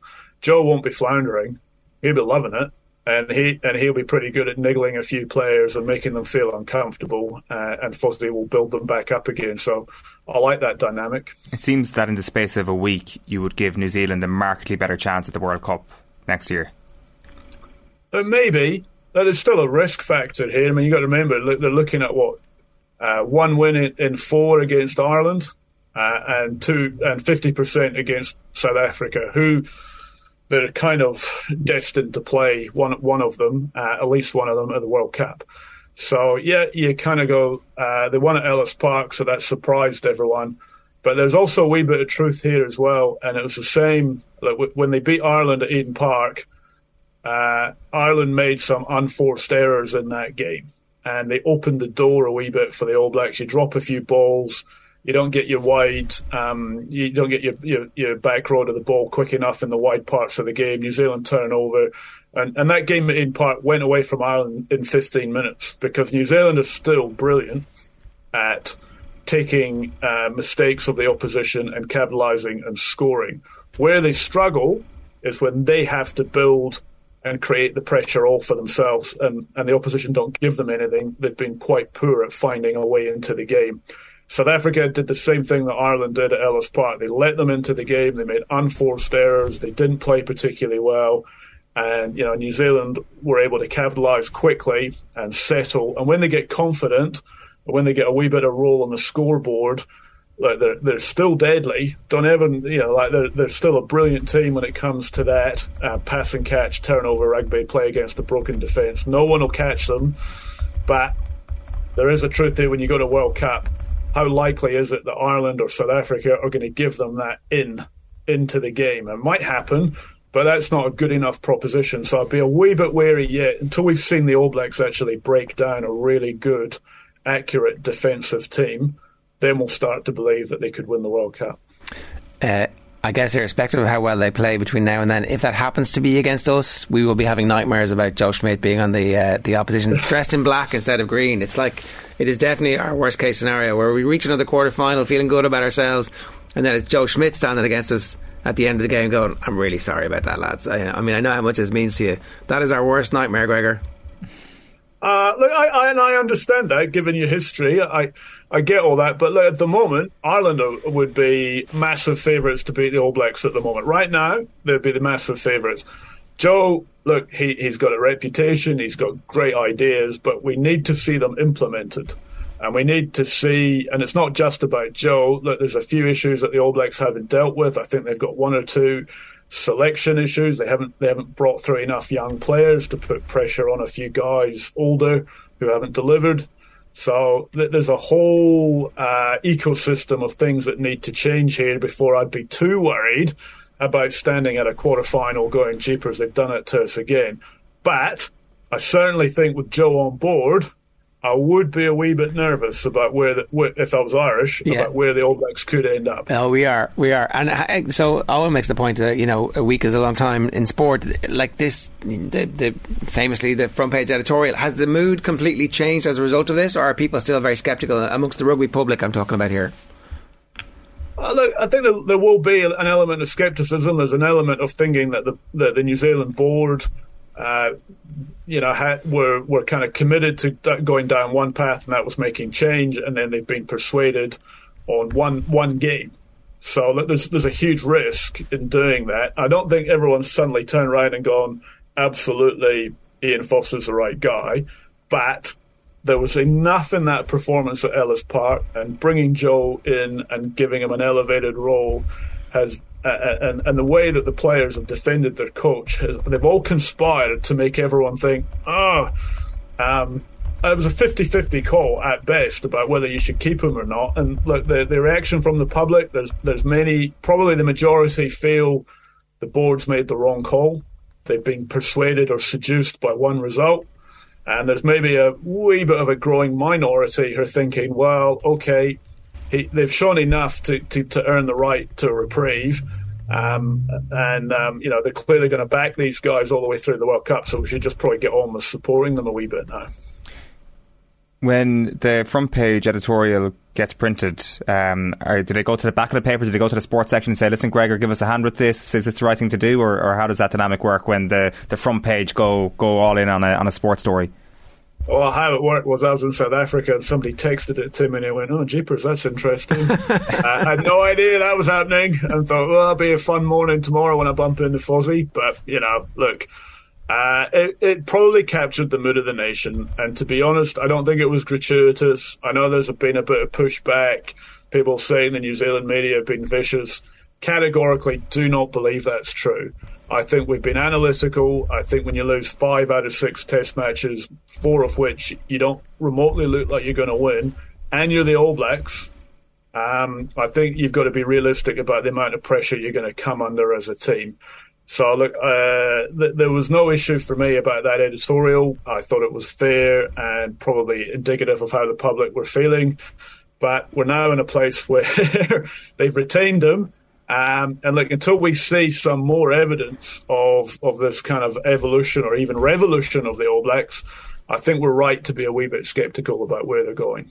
One last question. Uh, Scott Robertson in all this is a, an interested party watching on going, okay, all right, that's fine. I, I see what you've done there, lads. Um, you know, if I was the RFU, for example, I'd be like, uh, we have an opening after the World Cup. We, we would really love you to come and you know, just, just talk to us about it. You don't just come and see our facilities. That's all. Well, you know, check check the weather out. It's like you know. yeah, yeah. Look, I'm, I'm, and I'd be surprised if they haven't already phoned him. Uh, look, he's clearly a coach of incredible potential. He's his record at Super Rugby is, is unbelievable. Six consecutive titles. No one's ever done anything remotely like that. He's a clever guy. He's creative. He's innovative like him and um, Ronan O'Gara would probably, uh, if I was an international team right now, of it doesn't matter who it would be, if you if you've got any aspiration, I would be getting on the phone to Razor and saying, "What do you think, big guy? Do you fancy coming over here? We've got quite a lot of money to throw at you, and you can have whoever you want in your coaching team.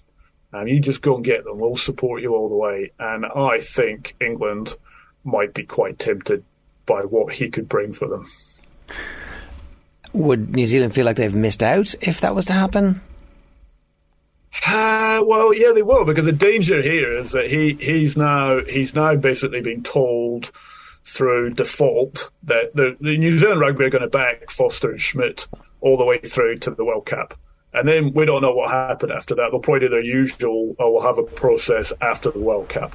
But at which point, look, Razor, if he's going to go and work for another team, he'll probably be tapped up in the next wee while, won't he? Like yeah. somebody will want him lock, locked in before before the World Cup kicks off, because that's how the real world works. So the reality is, New Zealand will almost certainly lose him, and we'll get to the end of the World Cup, and who knows what will happen at that. But we'll have no ability to get hold of Scott Robertson because he'll probably already have signed with England, Scotland, Ireland, whoever he's going to go with he'll be gone. And then you'd be, oh, jeepers, would have been quite nice if he'd stayed, but that's a luxury that's just that's just not available to them at the moment. Yeah, we tied Andy Farrell down for another couple of years, so I, I expect Andy yeah, Farrell well, to, good. you know, and um, but like, uh, it's it's a high wire act. If, if Ireland were to fail calamitously at the World Cup, then you know Andy Farrell would have to carry the can for that, and the next two years would be recovery. But it doesn't look like that's going to happen, and um, you know, fingers crossed from our perspective, it doesn't. But you can see if you were England, you would be getting the best coach in the world at the moment. They've said that they want an English guy, but like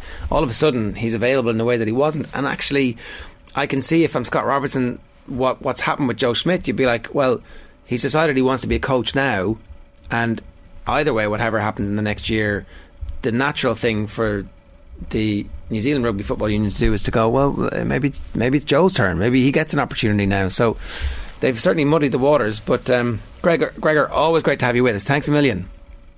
My pleasure. Thanks, guys. It's Gregor Paul from the New Zealand Herald giving us some thoughts there this morning. Interesting times in uh, the cut and thrust of. If you're England, you're getting Scott Robertson, right? Uh, yeah, I well, like I mean, you're sticking with Eddie Jones to the end of the World Cup. Oh, sorry, yeah, yeah but but he's he's announced he's leaving. Yeah, so you can you can just hire him now, happy in the knowledge that. Like we, we'll bring him in. You can sit around. You can help out. You can be a consultant. You can sure, yeah. Want. Eddie Jones would love that. Well, I mean, Eddie Jones might be like, "What ideas do you have for me, Scott? What are you doing? How are you getting those backs to play that way?" Like, Possibly, yeah. Maybe, maybe he's become such a because he knows he's on his way out. Yeah, like the thing with Scott Robertson then is that he has a decision to make. It's game of chicken in his own uh, mind because if he hangs on one more year, he would be the front runner to get a job that may come up in New Zealand. Yeah. But the thing with news is like, what does Ian Foster have to do to keep his job beyond the World Cup? Do they have to win it? Uh, so, like, that's usually what the, Probably, the, the stakes or, or are. beating in a final, you know. A good return in a final. Maybe if they knock out some good teams on, I don't, on the way. Actually, I think you have to win in New Zealand, right? He so can't, Scott, can't be beaten in a final. So Scott Robertson wants to coach the All Blacks. That's not going to be a, any sort of mind blowing opinion there. So he's basically thinking to himself, can he Ian Foster win the World Cup? If the answer to that question is no, then you don't take the England job because you want the New Zealand job because that's the job that everybody in that part of the world wants wants to take. Now, England obviously would be very well paid. It's a hugely prestigious one. There's competition now in a way that there wasn't for the job. You were the shoe in. You were guaranteed. You think this. Schmidt could could Absolutely, uh, yeah, uh, surge from within? Um, I definitely think that Joe Schmidt would be a great coach for New Zealand, a great head coach for New Zealand, and give him a year's experience with, with those players and a year's experience uh, of like knowing the system and knowing how to manage the board, how to manage up and get the resources that you need to do it. It's like, yeah. And New Zealand have given themselves an insurance policy here, but it, I don't know. I mean, I really hope that um, we knock them out at the quarter final stage and they're like, oh, Scott, come on now. Yeah. That's the best case scenario. Worst case scenario is that Joe Schmidt is standing over. Really sorry. He's yeah. like he's, he's embracing Johnny Sexton with his big smile. Yeah. And Sexton's like, and just uh, Gregor's tweeting, oh, for the first time in his uh, career as New Zealand attack coach, uh, Joe Schmidt is doing press right afterwards, and like eight forty this morning. OTBAM brought to you live each morning by Gillette Labs for an effortless finish to your day. A reminder, of course, Braeburn Coffee is the official coffee partner of OTB. Every week, we're giving one lucky viewer a hundred euro voucher to spend on some Braeburn coffee goodness at an Applegreen store near you. To enter, check out at Off the Ball on Twitter, like and retweet our Braeburn competition post, and you'll be in the draw. Braeburn Coffee is Applegreen's new premium coffee brand that offers customers the best coffee experience on the road. It's available now at 30 locations nationwide. Uh, we're on extra long time. We're making Owen work just to make sure that we sweat the assets. Uh, half nine this morning, we're going to be joined live on the line by Rhasidat Adeleke following her fantastic display in the 400 metre final at the European Championships in Munich. So, an extra extended show for you this morning. It is time for the sports pages. There are so many idiots out there, so many spoofers. There's a lot of horse. I think he's a total spoofer. What do you mean a spoofer? He's a bullshit. Ah, no, Eamon, come on, don't, don't be, no, I'm not, yes. no. The Irish Examiner this morning has Rhasidat Adeleke as the main picture. Um, on the version that we got yesterday, they actually had Brian Cody, not Israel Olatunde. So Adeleke makes the front page this morning. Their lead close run thing. Adeleke left with mixed emotions after heroic efforts. Uh, there's also Shane Walters doing um, press yesterday because he was the player of the month, and he's um, he's ruining the fact that uh, the laundry had to be aired in public about his club switch, which um, definitely seems pretty bad. The Guardian had the story about um, Sir Jim Ratcliffe, Jim Ratcliffe, uh, billionaire Ratcliffe interested in buying United. Uh, that's on the back of the Guardian. The Times have an exclusive that Ratcliffe wants to buy United, and it's also on the front of the Telegraph. So uh, Ratcliffe, let me buy United. They also have a picture of Emirat Raducanu, who uh, beat Serena in Serena's potentially second last ever game, and then was also uh, did she murder? Uh, who was it? Azarenka. Uh, six love six two. So she's back in form just in time to win the US Open. Uh, there's a picture of Sheila Lecky looking up to see what time she ran and where she finished. Uh, Dessie to stay in charge of Dubs. We didn't talk about this. Yeah, not a massive surprise. Uh, two year term for Dessie Farrell, and I think uh, like a, I, I don't understand the negativity around this. Um, appointment. To be honest, I, I think that maybe there was like a, an immediate response at the time to think that his time had maybe run its course and maybe needed new ideas. But he's already got them over the line with one All Ireland and wasn't overly fortunate this year with, with injuries. I think he absolutely deserves another year. So um, there'll be I, I, you make them almost joint favourites for the All Ireland next year. Yeah, uh, Ferencváros Shamrock Rovers is the big game tonight. Kickoffs at half past five um, in the Europa League playoff. It's a massive, massive game for Shamrock Rovers, but it's put in some context by Stephen Bradley, who's been doing media, saying that he would have walked away from Shamrock Rovers in a heartbeat in the wake of his son Josh's leukemia diagnosis. Um, this was the news uh, earlier in the year that his eight-year-old son. Uh, has had a diagnosis and needs um, treatment. I was so lucky to have the wife that I have and the family that allow me to be here and to do this. He said, if she had said to me at the time, it's time to walk away, I would have done it in a heartbeat. My wife and Josh were like, this is what they want me to do. That makes it easier for me. So I think um, Stephen Bradley's uh, got the support of the entire sports public, and everybody really wishes him uh, the very best in that. And it does really put some context on uh, all of our love of sport. It's massively important to us, and we care about it so much. But there are other things in life as well. At eight forty-four, it is time for virtual insanity.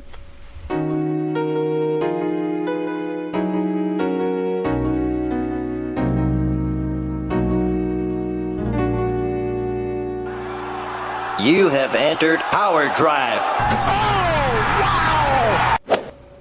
Right, the hottest of hot streaks. This is a spoofer free zone, lads. Stick your gloves on because John Duggan's on fire. Yeah, uh, we had a good week last week. Will Zalatoris headline tip 25 to 1, won the playoff at the FedEx St. Jude. The pressure's off, 11.4% profit, back in black, as ACDC said. Um, heavy metal stuff. So this was a very easy one for me to do this week uh, without um, the pressure.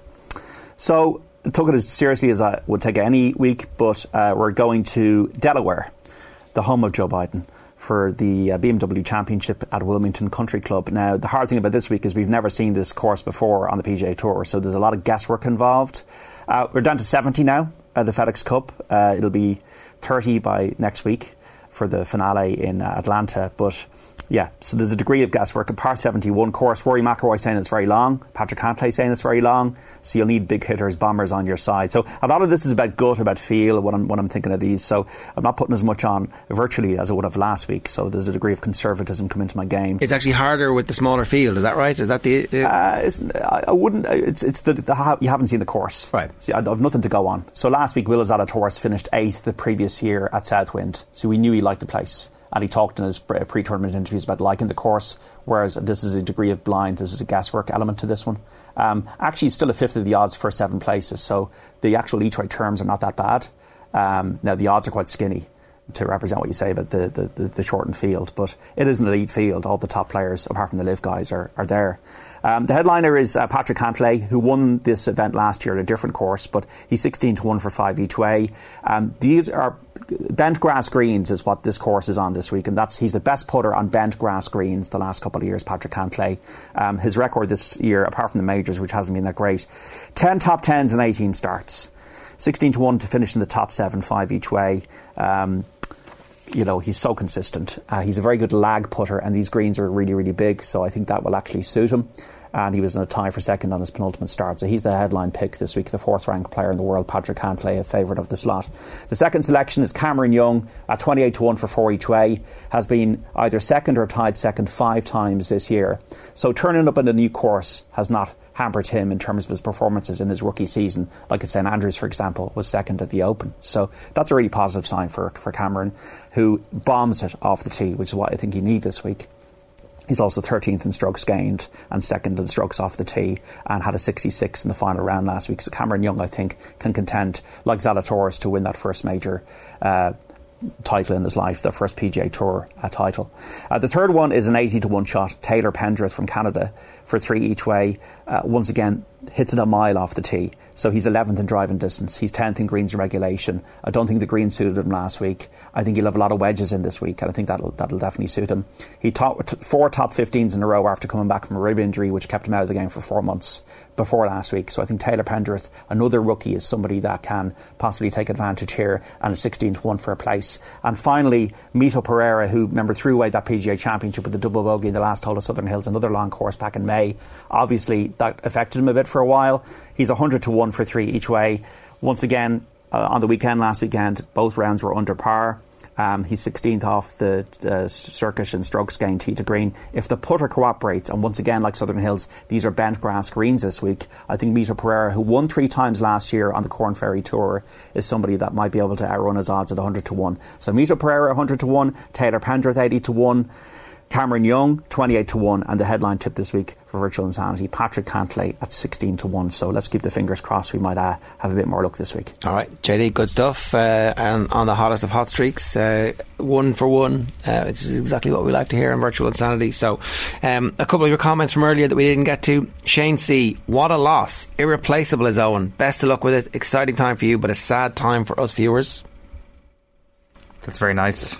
That's good. Michael John Harris says, wishing you all the best, Owen. Started listening to the show last year and never miss a morning show. The pair of you have a brilliant dynamic. Class. I mean, we hate each other, really. This is all fake. Just it's fake smiles and platitudes and oh, ha ha ha. Very funny joke there. Sure. well, I, am sure there'll be, there'll be, many more opportunities. To say oh, what is that voice you were doing? Thanks, Owen. That was my favourite bit. Good I'm going to miss actually. that. I mean, there'll be many more opportunities to, to say thank Hopefully you. not. There probably won't. There probably won't. He's going to snip. He's going to like accidentally No, I'm like. sick next week. Yeah, exactly. Exactly. Uh, well, uh, you know, Owen, you, you're a unique, brilliant broadcaster, and all I can say is, and you're a very funny man. Uh, you just need to go to the camera and just like do Arnold Schwarzenegger. I'll be back. Yeah, hopefully. I, as I say, John, nothing in life is certain. You know, I got to, as in, like, I could be back in two weeks with uh, my tail between my legs, be like, listen. Uh, uh, I'll just be Unfortunately, emailing- there's somebody in the seat that walk me. It's very difficult for us on. It's a difficult situation, I'll but you know. email info at offtheball.com. Hey, uh, this is my CV, my resume. Uh, you the might know the me. Kerry NFT is not getting you that far in Guatemala. Uh, yeah, true. I mean, it might. You might go to Guatemala and decide that actually this is the this is the type of economy I've been looking for my entire life. They're they're buying my shtick. Yeah, is it? Are, It's not. Gu- It's not Guatemala. Where is it? Where's the? Where are they taking the the crypto? Are they taking crypto somewhere? Because I, I, oh, ha- it's like have the a- main currency, and, and they've decided that they've. Venezuela probably. I have a small investment in crypto, which was a very bad decision last year. One of my friends was very uh, persuasive about it. I have a handful of magic beans here. Owen, would you like them? They they will make your trip Uh, how- very very high. tasty. how many how many glasses of Roger Goodell did you drunk by that stage? I was just it was a cold, rational decision. I'm still in though. The only way is up. Brian Dillon Don't worry. says no. Sorry, Owen, not allowed. I have a routine. I get up, I milk cows, I listen to Owen and Jer, and it sets me up for the day. So I'm sorry, but you are going nowhere. Sounds pretty persuasive. Brian, if you come down and just drive the tractor outside, we'll lock him in and we'll just make him broadcast perpetually forever. It'd be like an episode of Black Mirror where because he said he wanted to leave, he can never leave. Sounds fun. Uh, good luck, Owen. Carrier surely worried with no one to yell for them live on air, says uh, Brian Heverin. Um, uh, best of luck to you. You're going to be sorely missed. You'll be missed. Enjoy the travelling. Lucky boyo. Safe travelled and enjoy. That's David McLean, Bernard Lawless, and Conor Mullins. And Sean O'Reilly is actually getting closer to the truth. Owen's clearly getting ran out of town by the Kerry Mafia for putting the Kingdom number one in the power rankings. Best of luck with the travels. Yeah, I think that is that is possibly it. Actually, yeah. Um, that's it. You know, Kerry Kerry won the All Ireland. My job here is done. What do you want to do for the final week of celebration of your of your time here? Because you know we we won't get this time again. Um, I, I want people to send us their highlights of like what, what like what what bits of Owen's career do you want us to revisit over the next week? You can send them to us. Um, uh, just use the well, I, I don't know what's the best way for us to actually collate those. there, I don't think there are, there are many highlights. Um, I was, Colin's chatting to somebody there, so maybe, missed maybe, maybe add Owen on Twitter or something like that. Or Don't don't add him. Right? It's a, it is a, it's El Salvador that. Uh, El Salvador is a country with crypto. yeah. Yeah. Um, Are you going to El Salvador? Is it, I probably will. Yeah. I mean, you're. Th- I'm so not prepared for this at all. I've been busy. Going to I- going to festivals. Have, uh, exactly. It's been a busy summer. saying Uh, saying goodbye to people that I'm not really saying goodbye to. Exactly, yeah. Just saying, oh, sure, I'll see you next week. Um, ne- no, next week is just going to be another normal hard day work. We've done our, we've broke the news now. We've said our goodbyes, and it's time to get back down. The to work. Japan stuff and the mail stuff on. Get some of that out there. Long time ago, John. It's their, pa- their former glories. There's been other glories. Like Plenty like, more to come. Plenty more to come. like Manchester United basking in the Fergie. Or, Plenty more to come. Uh, more to come. all right. Uh, 8.52 this morning, we have journalist Alan Dawson on the line looking ahead to the Anthony Joshua Alexander Usyk rematch this Saturday. Um, first, though, here's more from Cathal Dennehy last night alongside Richie talking about the issue of funding in Irish athletics. fingers crossed now. You know, we saw Jack Chambers was here last night, the Minister for Sport, and there was a lot of kind of other people from Sport Ireland. They were all witnessing these performances from someone like Rhasidat Adeleke, someone like Israel Olatunde. But it's a drum we've been beating so long. You would like to now see them put their money where their mouth is, follow up those social media posts about how well Israel Olatunde did, and start funding Irish coaches start funding Daniel Kilgallon, start funding the many others who are developing athletes exactly like Israel Olatunde because there is so much talent out there in the country. And when you speak to coaches who work with, you know, the Israel Olatundes of yesteryears, the 12, the 14 year olds, they're in there in schools, they see the talent, and then they see the talent either get lost to sport entirely or get lost to GAA, soccer, rugby, whatever it is, possibly the more attractive options, either financially or socially, whatever it is. But to really harness that talent and to develop that talent, you know, Uh, repeating the same thing ad nauseum, we really need to start funding coaches properly in Ireland because there could be so many more Israel Olatundes. I, I, like that's the point that we want to get to because I think for Donkey's years, and this has gone back generations of athletes, we've seen one or two pop through and be world superstars when the feeling is that with the right kind of coaching and the right facilitating of that coaching, which ultimately comes down to finances, there could have been so many more Sonias, there could have been so many more Katrina there could have been so many more Tom Barrs, etc., etc., etc., on down the line. Like you want to see multiples of Israel Olatunde, and you figure that they are out there. Um, it's just managing to get the right environment for them to thrive in, I guess. Yeah, absolutely. I mean, yeah, you first have to get the talent there, and then you have to develop it. You know, and Israel had was lucky enough that up in Dundalk, his PE teacher got him into the sport, and then kept him in the sport, and then once he handed over, and he, I think he had the kind of lack of ego as well, Jerry McArdle, to hand Israel over at a certain point in his career and say, "I am not a world class coach."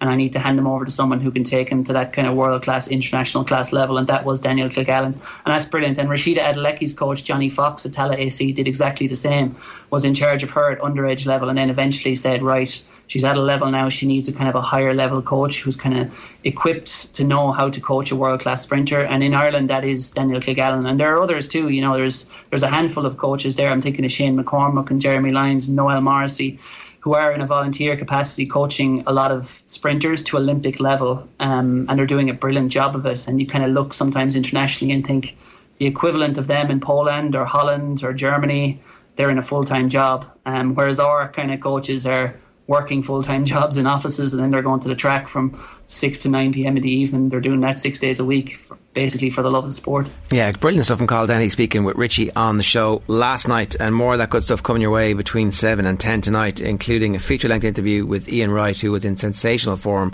at Vicar Street last night in our Cabri FC Roadshow. We'll give you more details on that a little bit later on. But it's 8.55, and we do want to turn our attention to the fight this weekend in Saudi Arabia. Alan Dawson joins us now to talk to us a bit about this. Alan, before we get into the um, actual nuances of how the styles match up, the fights in Saudi Arabia, the biggest stories in world sport at the moment are the sports washing going on around Newcastle and sports washing going on around Live Golf, and yet that hasn't really come up in the boxing. Maybe because we've had fights here before. I don't know what what what's your take on this as, as somebody with a, a ringside seat, literally and metaphorically, for this.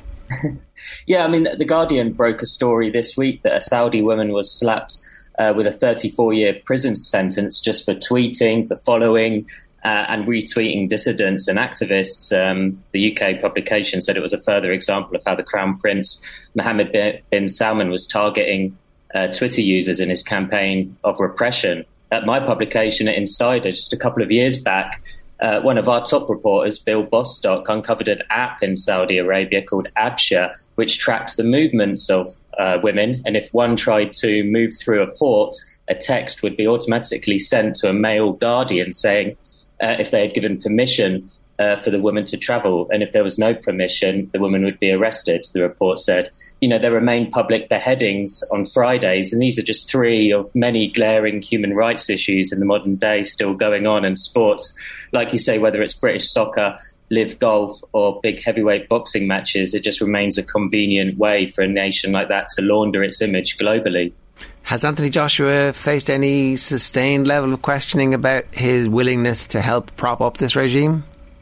I think he has. Uh, I wouldn't say it's sustained, but he's definitely faced questions. And actually, find it quite interesting because when uh, he, he, had the first fight there uh, against uh, Andy Ruiz, uh, which was a rematch, I, I, I, kind of felt this was just my take. I kind of felt that um, Eddie Hearn, Matchroom chairman, was trying to act as a shield and take all of the criticism himself uh, rather than have questions asked of uh, you know athletes on the card. I feel like this is the first time that, that questions are really being asked of the athletes.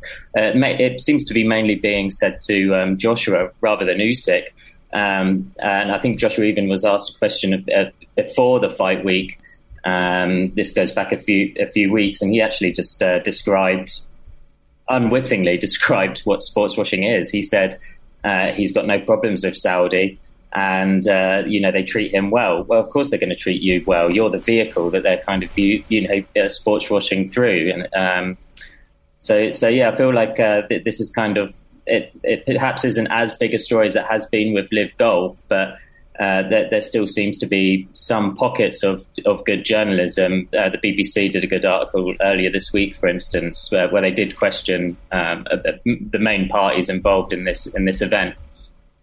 Eddie Hearn's argument earlier in the summer was that boxing isn't golf because in boxing you put your health on the line, and in a sport that you're putting your health on the line, I, as a promoter, need to be doing everything in my power to make as much money for you. How did that argument wash with people who are asking the tough questions? Um, I mean, Eddie Hearn's always got something to say. I remember in the in the uh, Joshua Ruiz fight, he was kind of trying to point the finger back on the media that were attending the fight, saying, you know, but you're here and you know it didn't really make any sense because uh, you know that those publications that were there weren't really being sponsored by Saudi Arabia. They were reporting on the fight.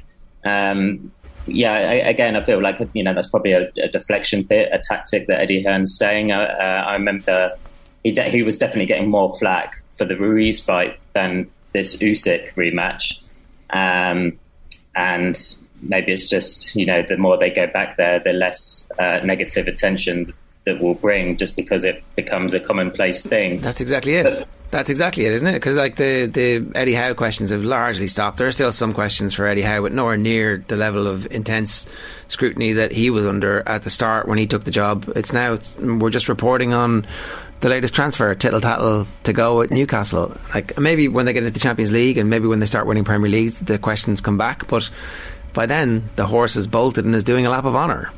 Mm. I, I, to be honest, I don't particularly get too excited or excited at all about fights in Saudi Arabia because they're just.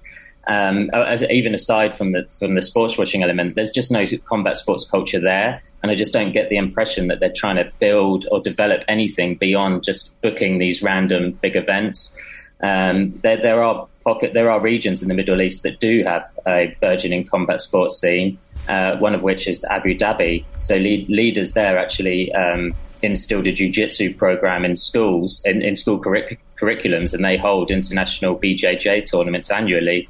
Uh, they've got the U- UAE Warriors there, which is an MMA firm. They hold events in Abu Dhabi, and the UFC frequently goes there. So they, you know, continue to develop various combat sports cultures there. Whereas I just don't get the impression Saudi Arabia is doing anything similar to that. I feel like they're just trying to bring in, um, you know, like Anthony Joshua would qualify as one of their big fights. I think they looked at Amir Khan. They had uh, one of the Super Six tournament finals there. Uh, but beyond that, there's just it's, it's, just you know a one and done sort of thing. Uh, this weekend, it's playing out in front of I think eight thousand capacity arena. Like it's obviously no Tottenham Hotspur Stadium. It's no Wembley. Like do we do we know exactly how much money Saudi Arabia are actually putting into this because it must be pretty substantial to forego uh, uh 70, 80,000 paying customers. Uh, but the, the, the rumored purses that each athlete in the main event alone is is supposedly forty million dollars, pretty much 40 million euro, 40, you know, 35 million pounds. So that's 70 to 80 million uh, straight away. Uh, Eddie Hearn signed off quite a lot of power um, uh, to Saudi Arabia for you know they took ownership for the broadcasting, which is I actually don't think this this fight has got m- much buzz, if at all, over here in the US. Uh, and I think that's because they only really announced a broadcast partner uh, in the last week with DAZN and also PPV.com. Um, it seemed like Sky Sports were kind of slow to build up, um, you, you, know, their own promotion for it. Um, so, yeah, um, what, what, can you say there? In the US, uh, what time will the fight actually take place? Uh, I think uh, be about, be about mid afternoon. I think the ring walks would be three thirty for, okay. for, me on, on the uh, west coast. I kind of had to think where I live then. yeah, on the specific time. I mean, it's interesting because, like you know, three four years ago, before he was beaten, it looked like Anthony Joshua was going to become one of those very totemic international sports icons who can draw a crowd literally anywhere in the globe, and then all of a sudden that fell away. So, um, to to move on from the sports washing and to, to get to the boxing, like um, the fight's very important from his perspective. Yeah, I, I, actually remember when he first came to America. I didn't live here by then, but I was reporting on how Sky uh, he, he, was with Sky at the time rather than DAZN, and Eddie Hearn and Matchroom. They were really promoting him like uh, like a Roger Federer of of, of boxing. Um, you know, like a Tiger Woods, Michael Jordan, LeBron. You know, they really wanted him. They, they were really marketing not just to be like the British or European face of the sport, like a worldwide uh, celebrity. And then what happened in New York? Uh, it wasn't you know, like a 12 round loss. It was a complete humiliation, four knockdowns. Uh, it was a you know savage beating, one of the best wins uh, in the modern heavyweight era for Andy Ruiz uh, on on that side. Um, and you know they've never come back to America since.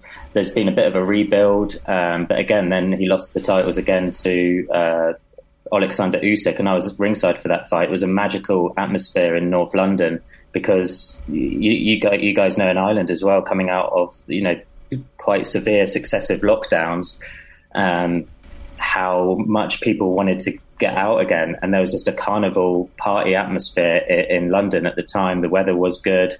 Um, you know, there were pop-up food stalls all the way into the into the stadium, uh, and the, the ring walks were really good. The, the card itself was quite poor. Um, but I remember Callum Smith getting a good knockout on that card. Uh, but it was really all about the main event, and, and, and boy, did the main event deliver! It was amazing. Um, Joshua wasn't really in it until the, the, middle third of the fight. Usyk had the first third and the final third locked down, and he was more dominant in those thirds that he won than, than Joshua was. And I just see a repeat performance here. Um, I, I, really feel like uh, you know Joshua did he, he was built strong uh, after uh, winning gold in London in 2012 in the Olympics, but um, I, I, feel like taking these fight, taking another fight in Saudi Arabia, um, a second one that, should really be put in the UK. Um, I, I, feel like there might be a bit of a t- he needs to kind of win over a lot of the fans that he did have uh, prior. I still think he'd be able to sell out stadiums easily in, in the UK. But um, you know, going to Saudi Arabia once for a cash grab, mm, okay, but to do it again and again and again, you're kind of alienating the, the base that you built um, in, in, in back home.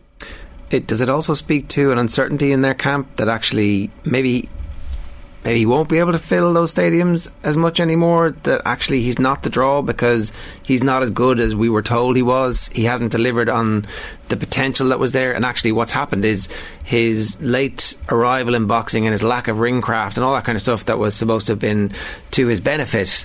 You know, it's oh he's, he's not heavily fought. He won't have the damage that other fighters have had coming through the system. It's like, well, you know, actually he's just not an accomplished boxer because he hasn't done the rounds. He hasn't done the sparring. I, th- I think um, he's definitely overachieved in the sport of boxing. He's you know two-time world heavyweight champion, and I really credit. Like I've done a few of these podcasts and, and shows now, and I, you really have to credit his testicular fortitude in losing a fight and just seeking the immediate rematch. That's what champions do. Um, but who he's fighting isn't just a champion; he's a, a, level beyond that, and we're looking at an all-time great. Uh, athlete and fighter in Usyk. But I, I yeah, I'm quite convinced he's going to lose again, and it could even be by knockout this time. But I don't think it's going to do his um, ability to st- sell out a stadium much harm. I still think there's big fights out there for him. Uh, I really think a fight against Deontay Wilder would be a monster event, especially here in Vegas. Um, you know, there could be a, a trilogy bout with uh, Andy Ruiz because you know they've got one win each, and you know they could have a deciding fight there.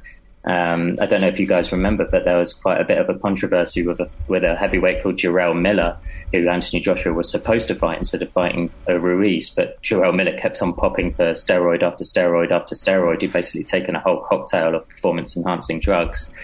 Um, but, you know, these sort of controversies that can end up just, you know, boxing kind of thrives on this. Um, negative headlines a lot of the time. And I, I you know, a, a, fight against Jarrell Miller could in New York as well. It could be Joshua's return to New York.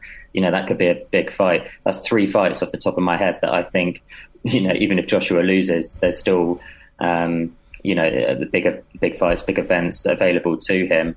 Uh, and it's kind of testament to how thriving the heavyweight division is, even in the absence of, you know, potentially Tyson Fury claiming he's retired. What about Usyk then? Um, and I saw his manager during the week say, I've never seen anyone in 45 degree heat ride a bike for 100 kilometres. I've never seen anyone swim for five hours. I've never seen anyone hold their breath underwater for four minutes and 40 seconds, almost passing away and then shaking himself. I hope this will all help on Saturday. Uh, it's probably one of the nuggets that we've got this week that's actually been entertaining in the build up. Uh, Usyk the age of 35 now. Um, I guess if you're talking about somebody trying to, to make their earnings before they retire, he's in, he's possibly in that position, but I get the sense that you make him the favourite this weekend too. Yeah, I, they, they said like, how, how can we watch that first fight and think that Joshua in nine or ten months or you know less than a year is really going to make the mm. changes necessary? Granted, he's he's brought in Robert Garcia, who trains um, you know quite aggressive fighters, and if they're going to go that aggressive route, really it's his only way he's going to be able to win. He's never going to win a decision against a far superior boxer in Usyk. The only way to really try and win is to get is to seek a knockout. Uh, but by doing so, you just risk getting knocked out yourself, particularly as he he, could have been finished by Usyk uh, in, in, the first fight. Um, uh, what, what, was the question? Sorry. Well, just, just, more so that, the, that you're still making Usyk favourite and at the age of 35. Oh, yeah. there's, there's no signs of slowing down. But also, I mean, that that quote from his from his manager. We don't get to see. Uh, it, just hasn't felt like a very entertaining build up, and I guess that quote kind of stuck out as something where there's actually been a, a slight glimmer of fun in the build up to this because we've got no trash talk really to speak of. No, I mean you, you rarely do with with Anthony mm. Joshua, mm. and neither Usyk, but the difference between them. I think Usyk's got more personality. Uh, we definitely saw that in London, where he was dressing up as the Joker, uh, and we've seen you know you know fashion choices uh, kind of uh, permeate through this fight week too. Um, you know, Usyk's quite a lot of fun, and it's you know it's good to see um, two. Oh, I would say heavyweights, but just two boxers kind of not need to, uh, you know, descend to you know politically incorrect or you know trash talk just for the sake of it. Um, the one thing that could you know you could you, you could say might pull uh, Usyk away from you know the mission at hand is just what's going on uh, in his homeland. You know, within days of Russia invading uh, Ukraine on February the 24th, he was back in Ukraine, uh, patrolling the streets with a machine gun.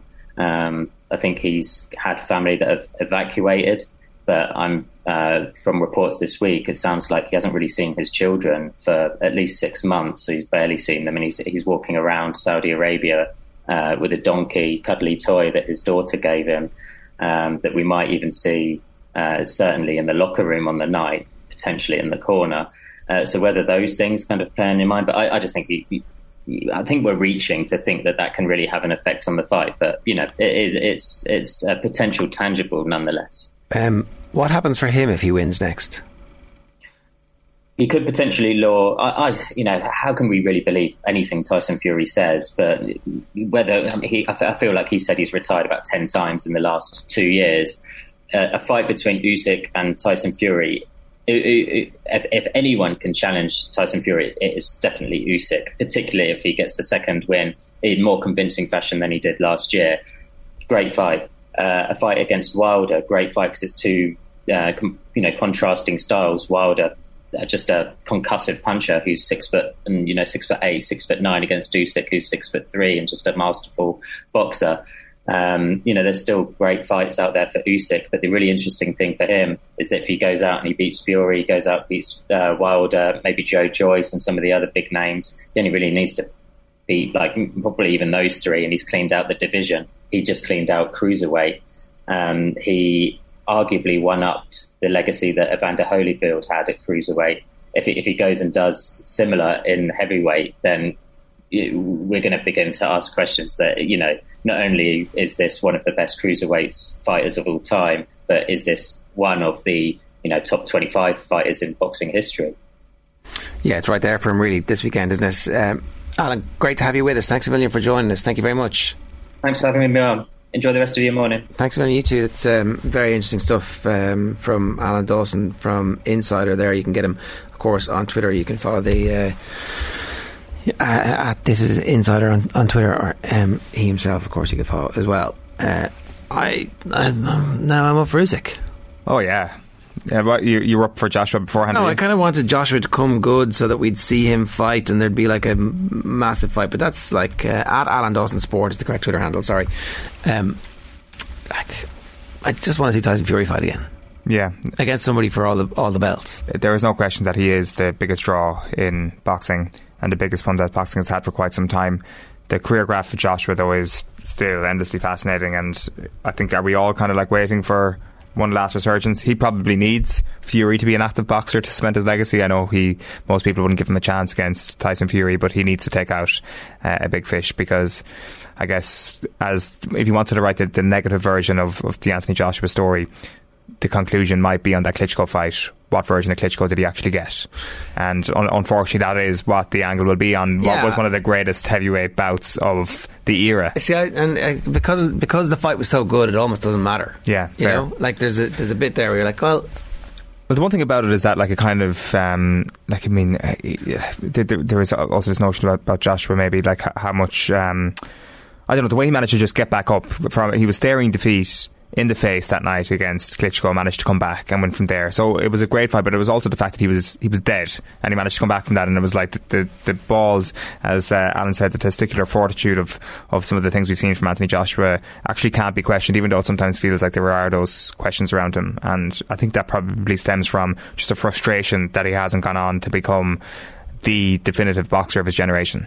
yeah, that's definitely there. But if he was to beat Usyk this weekend and and do it in a convincing fashion, then you know everything's back again, I suppose. So uh, a lot riding on that fight this weekend, but uh, you know it is also a signifier of just how filthy the sport of boxing is and how sport is becoming filthy and just a pawn for um, these countries. 9.15 this morning, OTB AM brought to you live each morning by Gillette Labs for an effortless finish to your day. Here's what's on OTB Sports Radio for you today. OTB Gold is our interview with Lance Armstrong. Leaders' questions at 3 o'clock with Stuart Lancaster. Our uh, retro panel is League of Ireland players in England, and OTB Gold is six. At six is Barry Ryan's book, The Ascent, which is about Irish cycling.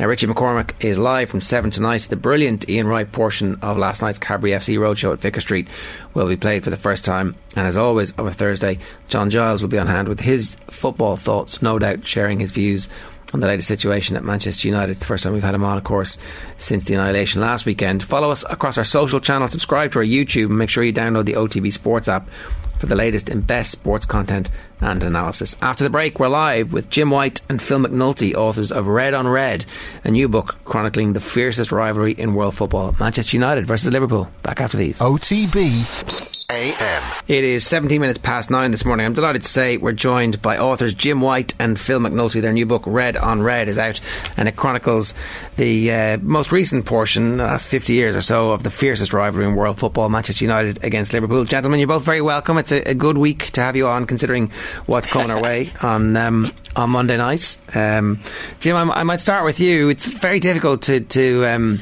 get a rivalry like this down on paper, but you guys have managed it by taking specific incidents over the years and building up this collective picture of why it matters so much.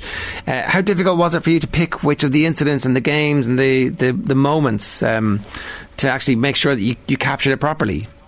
Uh, it- It's interesting. The, the the rivalry is one that in a way, has not been around forever. It's strange. I mean, we talk about Manchester and Liverpool, and people talk about the, the ship canal and all these kind of historical incidents. But actually, back in the 60s, Manchester United and Liverpool respected each other very highly. They had two managers who were great friends in Bill uh, Shankly and Matt Busby. And we discovered during our research that it really started to boil up in the 70s. And so we were looking at points in it. One of the most fascinating things is these are the two most decorated clubs in English football. They've won more than anyone else.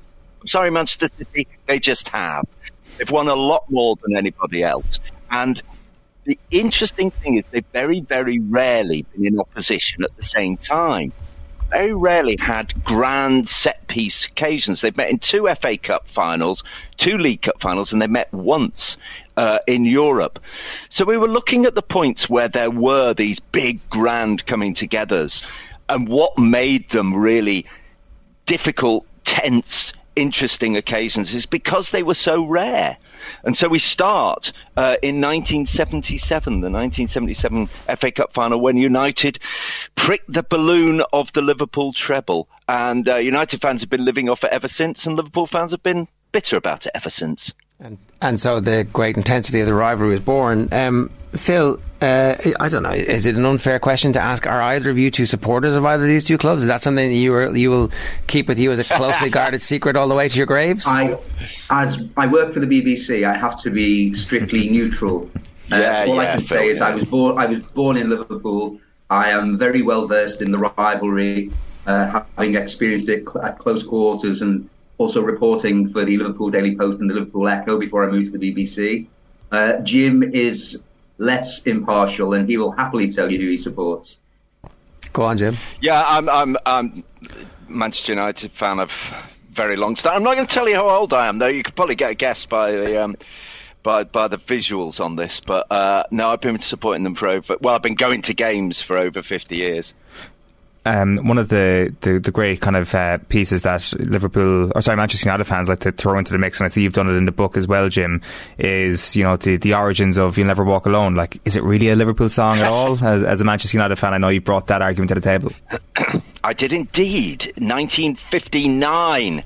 I think it was the New Mills Operatic Society uh, were rehearsing Carousel, which includes uh, You'll Never Walk Alone. Just after the um, Munich air crash, uh, they went to Old Trafford and they started singing it in the Stretford End, and everyone picked up on it. That's the story. I wasn't there. Could you see me? Could you see unfortunately, so me I can't- smiling there? Because I'm com- I'm convinced that's a version of "Would I Lie to You" uh, with Jim trying to convince people that that's actually true. I presume it's just nonsense by uh, Liverpool fans, as a Phil. Well, Liv- Liverpool fans claim. Liverpool Well, fans Jim, well, of course, Jim, Jim, Jim, if we can get him off this subject just for a second, um, he's now convinced himself that this story is true, and obviously he is now on the hunt to find a Liverpool fan who will actually believe him. That's the problem. How did Uh, you- but it's ve- it's very convincing. He, he sort of almost convinced me it's true. How did you guys find an editor to uh, make sure that um, some some form of, of your own individual truths wasn't the only truth recorded in this book, lads? It seems like um, I can imagine your, your, your meetings were pretty uh, pretty intense sometimes. They were very, very cordial. We've been friends for a long time. We're, we're neighbours in Oxford, so we're, we're, we're more than the book. We're, we're friends. And funnily enough, um, I think in all the course of doing it, for all the sort of questions that we might have posed to each other about, you know, stories, anecdotes, you know, facts, stuff like that. Uh, I don't think we had a single crossword in all the time we were doing it. It was a really enjoyable project, and what we found uh, particularly was the number of people who, once we mentioned it to them, couldn't wait to speak to us about it. We've spoken to over 50 people, I think, in the course of our research, and um, you know, we spoke to people from way back, like Ron Atkinson and Martin Buchan and Lou Macari, and the more modern, if you like, protagonists like Jamie Carragher and Gary Neville. And Gary Neville uh, responded instantly to our request to do it, and he gave us 45 minutes um, on Zoom from his office in Manchester because he had a meeting with the PFA. And at 10:15 or whatever that time was, he said, "Look, I'm sorry, I'm going to have to go because uh, you know my time is up." He said, "But I've got so much more to say on this subject. Can I book another 45 minutes with you?" Um, and we found lots of people like that. It, it, it, it's a rivalry of such intensity and emotion that people who were involved in it couldn't wait to talk to us about it. Um, it was it was it was very good for us, obviously, to get all these people who were so willing to sort of dig back in the memory bank, give their thoughts on all the various aspects we we explored, like the musicians and politicians, and even people who were involved in fashion and culture. Um, it was a subject that you know it, once we got going, we realised we were onto something because so many people who were involved in it were really keen to to revive their memories and give their reflections on what the rivalry meant to them and to the supporters. Yeah, Jimmy, you make the really interesting point that the two the two teams haven't been both dynastic at the same time. That there's kind of been a, a cycle where one is completely dominant over the other, and uh, obviously that seems to have switched back just right now at the moment. And yet, at the same time, the intensity of the fixture every season has been only heightened by the fact that there's probably been a significant difference between who who were the, the most successful team. Like I know they both have local rivals. I know that the Merseyside Derby and the Manchester Derby are massive fixtures, but they're not as big as Liverpool and Man United, which is kind of weird in world football in, in some respects. Um, why why why do they hate each other so much? What what was the, like what what is the enduring hatred between the teams? It's a really fascinating one. This I think this is. Uh, Phil said that there was no point of argument, but I think there is a slight argument here between the two of us. In that, I, what I find fascinating is that in Manchester, people of every class, every walk of life, you know, a high court judge or a bus driver, the last area in which they can be publicly disparaging about another group of people is about Scousers. So they will say immediately, oh, you can't trust a Scouser. You'll have your hubcaps nicked if you park your car over there. They're all thieving, etc. And um, it, it, it's like this is the last place they're allowed to be rude about publicly. And that's driven by the football because actually these two towns are incredibly similar in their working class backgrounds, in the fact they've got a lot of Irish immigration. They're very, very similar, and yet there's this kind of lingering disparagement. Now, Phil claims uh, that it's all sweetness and light in Liverpool, and actually they're really nice towards Mancunians, and he's never sneered about a Manc in his life. But the other direction, definitely. Um, and and the, the odd thing is, people talk about other rivalries, Rangers Celtic, for instance. That's driven by religion. Barcelona, Real Madrid, that's driven by politics. This is driven by neither. This is driven by football.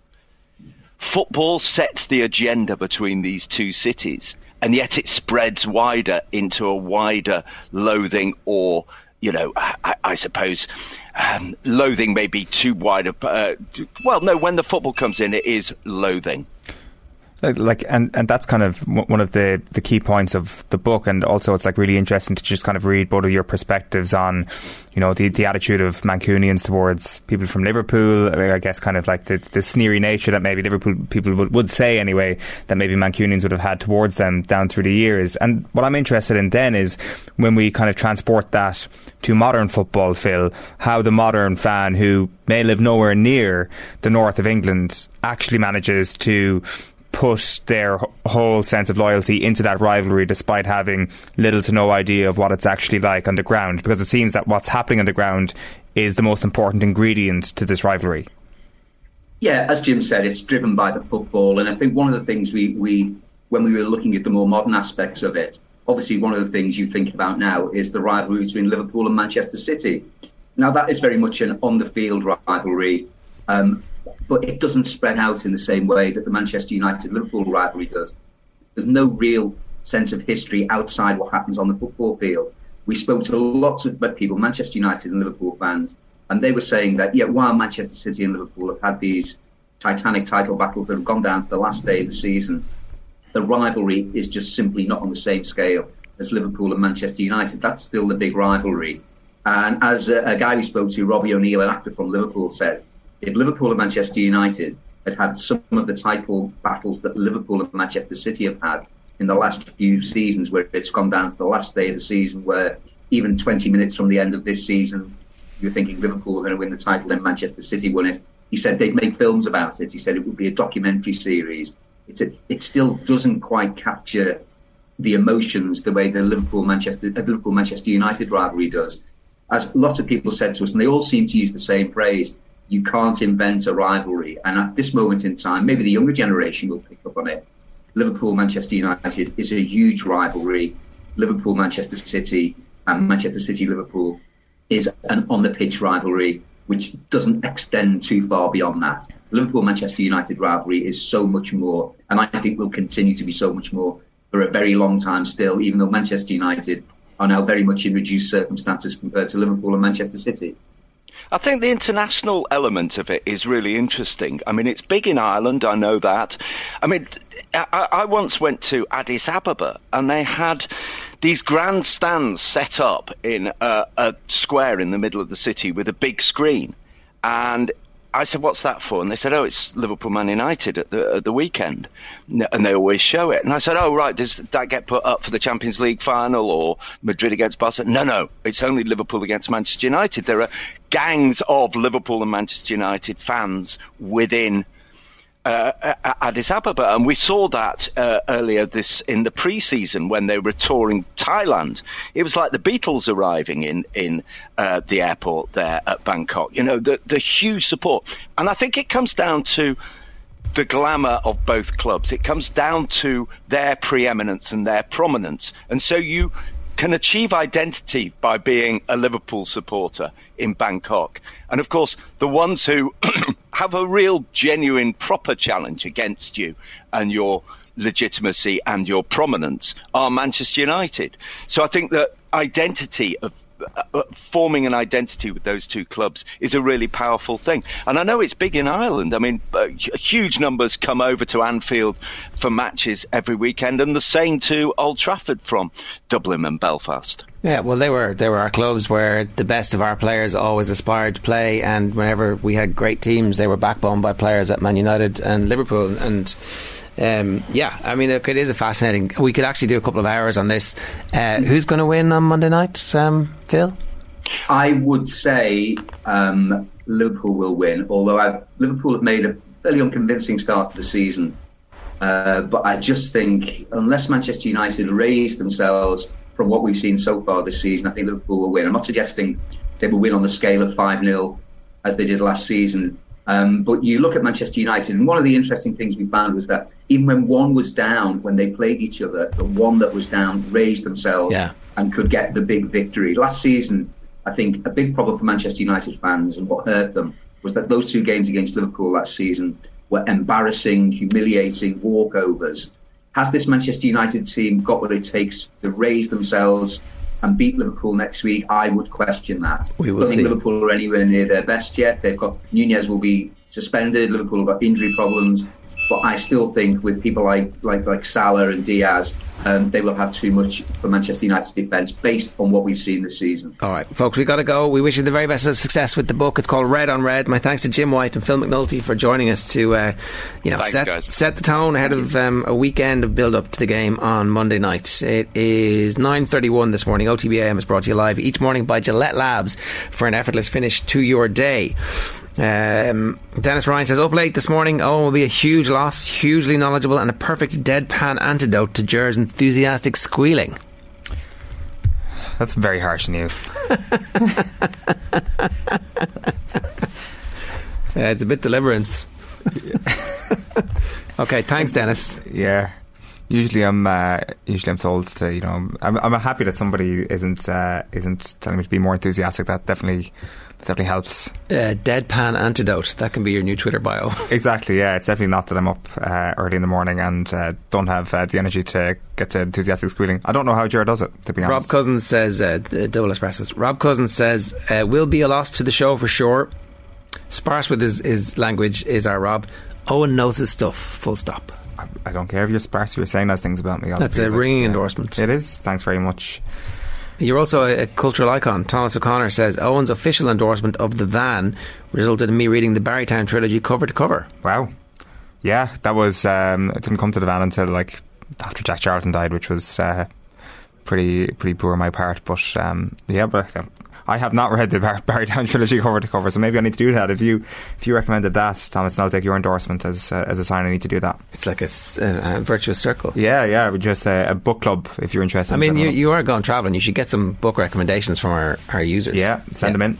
Yeah, five uh, oh uh, 0879 180 180 for your um, recommendations to Munich. And I'm delighted to say we have Rhasidat Adeleke with us again on the show. I'm delighted to welcome you back, Rhasidat. How are you doing? How are you feeling this morning? Thank you. I'm good. I'm a little bit tired, but no, I'm fine. I'm still kind of energetic still after last night. How do you sleep after running a new personal best Irish record in a major championships? Do you get any sleep? No, not really, because like you always have like so much adrenaline as well, still rushing through, so it's hard to sleep sometimes. We, we had Israel on the show yesterday morning, and he said he celebrated by going to McDonald's in Munich. How did you celebrate? Um, well, it was really late when I got back, so I just had to get back to the hotel, get something to eat, and go to bed. Literally, like, um, I didn't even think about McDonald's honestly. yeah, he had he had the good idea. Obviously, the previous night. Like, what what, what is that uh, experience in that headspace like? Is it? I presume it's kind of like hard to, to come off that because it felt like such a roller coaster of emotions, even between finishing the race yesterday and then realizing a couple of moments later that that uh, you'd obviously set the time that you did. Yeah, like obviously, I ended the race. I was very cautious of like what was going on. I knew I was in my position. Um, when I crossed the line, I was quite disappointed because I knew like I didn't medal. And when the time was coming up on the board, you know, first, second, third, fourth, I didn't see my name. I was like, oh god, and I was already like kind of disappointed. Then I um, saw my name come up in fifth, a new national record, and I was like, "Do you know what? I'll take that. Like after this long season, like I'm happy to be here and to be able to like make, you know, personal best after like 48 races or whatnot. The race itself is, um, as Owen described it there, a bit of a roller coaster because uh, you've so much time to think. Like it's it's fifty seconds basically of like thoughts and and where am I now? How's it going? What's that like for you? Do you break it down into little chunks? Is there kind of one one part of your brain just going run run run run run run and the rest of it going where is everybody else? How how much are you aware of as the race progresses? Yeah, like I'm completely aware. I'm completely aware of what what's happening in the race, not necessarily what's happening like outside with like noise and like fans and stuff, but like the 400 is so long that like it's just a complete mind game. Like coming off the first bend into into the straight, you're just thinking like get out, and like I was running and I was thinking, oh, I already passed the Polish girl inside of me, um, on the outside of me. So I was thinking like maybe I'm going too fast. I was like, no, listen to the plan that Coach Flo gave you. Keep running, keep running, keep running. And like you know, at the same time, when you're coming home on the home straight, it's kind of like just keep pushing. You know what I mean? Like I'm just trying to convince myself that I'm not hurting and just keep pushing, just keep pushing. It's going to be worth it at the end. Yeah. So it's a lot of mind games all I'm running. I'm very aware of what's going on. How painful is the home stretch? It's it's bad, like pain wise, but like as well, like as I said, like I was in medal position until the like like last 10, 15 meters, and you know, f- mentally knowing that like a medal is slipping away from you and you literally can't move your legs any faster is like the worst thing in the world. How do you know? Like, have you looked across? Is it peripheral vision? Like, So I was actually looking at the big screen while I was running down the home straight, which probably, you know, was a lesson for me. Don't really do that because I feel like the excitement of me being in medal position kind of made me tense up a bit because I was like, don't lose the medal. You're in a medal position. You're in a medal position. And I feel like um, that kind of threw me off a bit. So kind of the lesson for next time, like just focus on the race like you're in the race itself. So just focus on that. Um, somebody said, and in various places, that this is only the sixth outdoor 400 meters you've run. Is that correct? Yeah, that was my sixth race ever. Um, I'm still new to the event, kind of. So, like, knowing how to run it is always going to be a challenging um, experience for me at this stage. But, you know, each learning, each race is a new experience for me. So, I like, definitely took something away from that race last night. And I presume the more you do it, it's, it's as much about uh, running in all the different lane positions as much as it is running the actual 400. That if you get that uh, crappy draw again, you'll know exactly what to do next time. I, I, I presume that's part of it.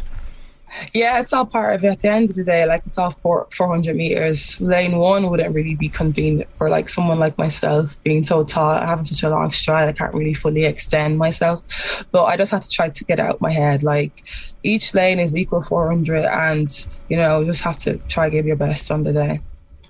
Uh, when did you make the decision to move to the 400? Um, it wasn't re- really like a, it wasn't really like a decision. It just kind of got thrown into it. Like I did four by fours, and like then I just randomly did the 400 outdoors at Big 12s in May, and then like I ran a new national record there. So I was like, do you know what? Like, let me do this at Worlds. I decided a couple months later I'm going to do it at Worlds, and it just kind of became a thing. So like now I'm just in it kind of. Are you now officially a 400 meter runner? Is that what your future is? Do you think? Um, I definitely will do it in the future. I'm probably going to do more 200s, or maybe a couple more 100s, maybe a couple more 60s. Right. I don't know. I kind of, I love all the events, so it's kind of hard to choose one. But my most potential is probably the 400 meters. It feels that way, certainly, and the progress that you've made so quickly um, would suggest that is the case. There was also a report that maybe you weren't even going to come to the Europeans after the Worlds because you were a bit disappointed that you didn't make the final of the Worlds. Was that in your thinking, or was that actually, no, hang on a second, I've just run like the ninth fastest time here. I'm going to go to the Europeans and I'm going to get into that final and I'm going to keep going. What was your thought process there?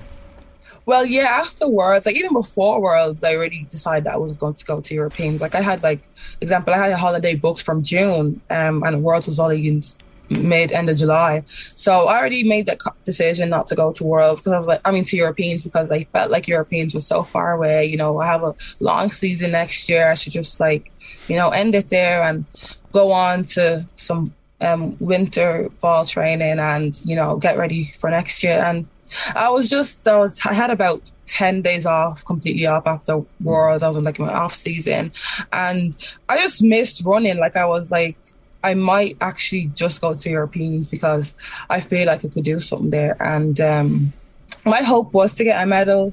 This was probably the most competitive year ever for the 400 meters. Like there was a ridiculous amount of girls under 51 seconds in the 400 this year. So it was definitely a challenging thing to do, but I just um, committed to it and I'm here now. So, how many days into that 10 day break did it take for you to realize that you missed running? Um, probably about oh, probably on like the eighth day. I was just like, I kind of want to run, like, because Hmm. mm. I just love running so much. So it's like I kind of missed it, and a lot of people would think, oh, you miss running, just go for a run, or just maybe do a training session. But I was like, no, I want to still compete. So it's a bit different in that case. Can I just ask, what what are you thinking about at that moment? Like, what what is the bit that you love the most about it that you're you're thinking about? Is is it just running itself, or is it actually the winning? Considering you're obviously very very successful at this as well. Like, what what part about the competing did you miss on day eight of that break? Um, I just missed like the atmosphere of competing, you know, the trail of competing, you know, and as well, I feel like I kind of had like unfinished business. Like I knew I was in good shape at Worlds, and I was like, maybe I shouldn't like throw away the good shape, or maybe I should see what I can still do because I knew Worlds wasn't like my best performance. Like I didn't even um, run a PB, so I was like, I knew what type of shape I was in, and I knew that I could run a new national record, and you know, I kind of want to see if you know those thoughts were were true. How has living in America worked out for you? How is it working? And, and obviously, you're heading back there for next year as well. What, what's the what's on the, the schedule there, and what are the bits that living there exclusively allows you to do? Um, no, I absolutely love it there. Like, I think it's just the perfect place like for academics, life in general, and athletics. Like, it just has a great balance of everything. Um, you know, a lot of people would say that long season isn't ideal, especially if you're going to do postseason competitions. But, you know, Coach Flo has us up well to that. We can still continue um, performing and continue running PBs after, you know, the long collegiate season. It just has like the training gear towards that too. So, you know, it's just the right mix of everything and it just allows me to, you know, become the best athlete I can be. And yeah, it's, it's a really good, it's a really good setup over there. How long are you scheduled to be in the University of Texas? Well, I graduate in 2024, so open until then at least. Okay, and the, like the European season, is that like then on your agenda after that, like properly Diamond League and all that kind of stuff, or will you be able to do a little bit of both? Um, yeah, it depends. You know, I don't want to like overextend myself if it's not necessary. So if I do need to do like anything like a Diamond League or anything to test how I am after the collegiate season, I could. But it's usually the major championships that's my main focus. Go on. Well, I know you got relay this week as well, but are you eventually going to get on that holiday? No, we have the relay, yes, but no, I won't be able to go on any holidays because um, I literally start school the day I get back to the US from Munich. So yeah, I'm straight back into it. I won't train until October, but school um, is on in person, so I can't really go anywhere. Sometimes, you know, uh, college or it's okay to like take it easy for the first few weeks. You can still have a good time, right? Yeah, of course. You know, I can find some. Austin is a really like lovely place, so there's a lot of things to do. Hopefully, I can like you know meet up with friends and like find some fun stuff stuff to do over there, and just like make the most of the little break I have. I don't know if you've seen the the um, sports pages, but your your picture is on the front of the Examiner and a couple of other of the sports sections. Are you aware of the impact that yourself and Israel have had this week, and just the you know, the inspiration that you're providing to the entire country? Um, no, yeah, like I just absolutely love all the support. Like that's probably one of the reasons why I love competing so much because like I can put a smile on other people's faces and they can put a smile on my face. So I just love the overall like experience. Like I just love how supportive the fans are and how like much they give they give to us and so we can give to them. So yeah, it's just it's just amazing. In terms of the major championships that you're talking about, um, when you go back now, having run a national record at the 400, uh, do you start thinking about that in like in Olympic terms, like that will be the target. Whatever else about running everything else and, and really enjoying that and honing your sprinting from the 60 indoor to whatever in the collegiate circuit. Do you think now, from an Ireland perspective and from a major uh, championships perspective, that the 400 will be the focus? Um, yeah, like showing how much I progressed in the last year from just starting it and not even doing like no any base training for the 400 i just feel like there's a lot of promise in this event so yeah i definitely would see myself doing it at more world and olympics and this makes me excited to see exam even what i could do next year if i start you know training for the 400 um this um, fall coming up and you know get ready for it indoor outdoor season yeah it makes me really excited yeah, well, we're all really excited for you too, Rhasidat. Great to have you with us. Thanks a million. Enjoy the rest of the week in Munich. Cheers. Thank you so so much. I appreciate it. That's Rhasidat Adeleke there, uh, new national record holder at 400 metres after a stunning effort at the European Championships in Munich. Um, right, we're live each morning with Gillette Labs for an effortless finish to your day. Before we bring you some Seamus Coleman goodness and the news about what's on tomorrow's show, um, uh, Connell Foyne says, "Yeah, big loss. Owen Sheehan started listening when OTB AM started through COVID, etc. We'll miss the Killarney accent as well. All the best." People in Killarney would say I lost my Killarney accent. Would they? Yeah, which is true. To be fair, did you? But I've only obviously lost it to a degree. Uh, Patrick McLaughlin, Owen will be missed. All the best in future. Pat O'Rourke, best of luck. Enjoy your travels. Hope to see you back in your return. Connor Delaney says, crushing news about Owen's departure. Best of luck for the future. He's not gone yet, right? Like, you do have to tell us uh, what your highlights were. And you or, do need or to. lowlights, actually. Lowlights. Lowlights, but I, I would be much more comfortable hearing lowlights. Connor Rowe, am I making this up? Or wasn't there a day where Owen turned up 40 minutes late and hung over to fuck? That could be my favourite Owen moment. Now this is more like a con. This is the sort of comments comments I'm after. This Could is this is good stuff. Could you find it for us? Uh, Um, could you? I definitely I've been 40 minutes late, and I've definitely been hungover to at various times. I thankfully don't think I've combined the two. I think that if I've been hungover as whatever, I think I've always made sure to be on time because that's a bit of a red flag. I genuinely think the one time we could never tell that you were hungover. Yeah, uh, yeah, the power rankings this week. Uh, uh, uh, what? the the vacant stare into space. We never, we could never tell. You, I'd love to play poker with you. what were you going to say?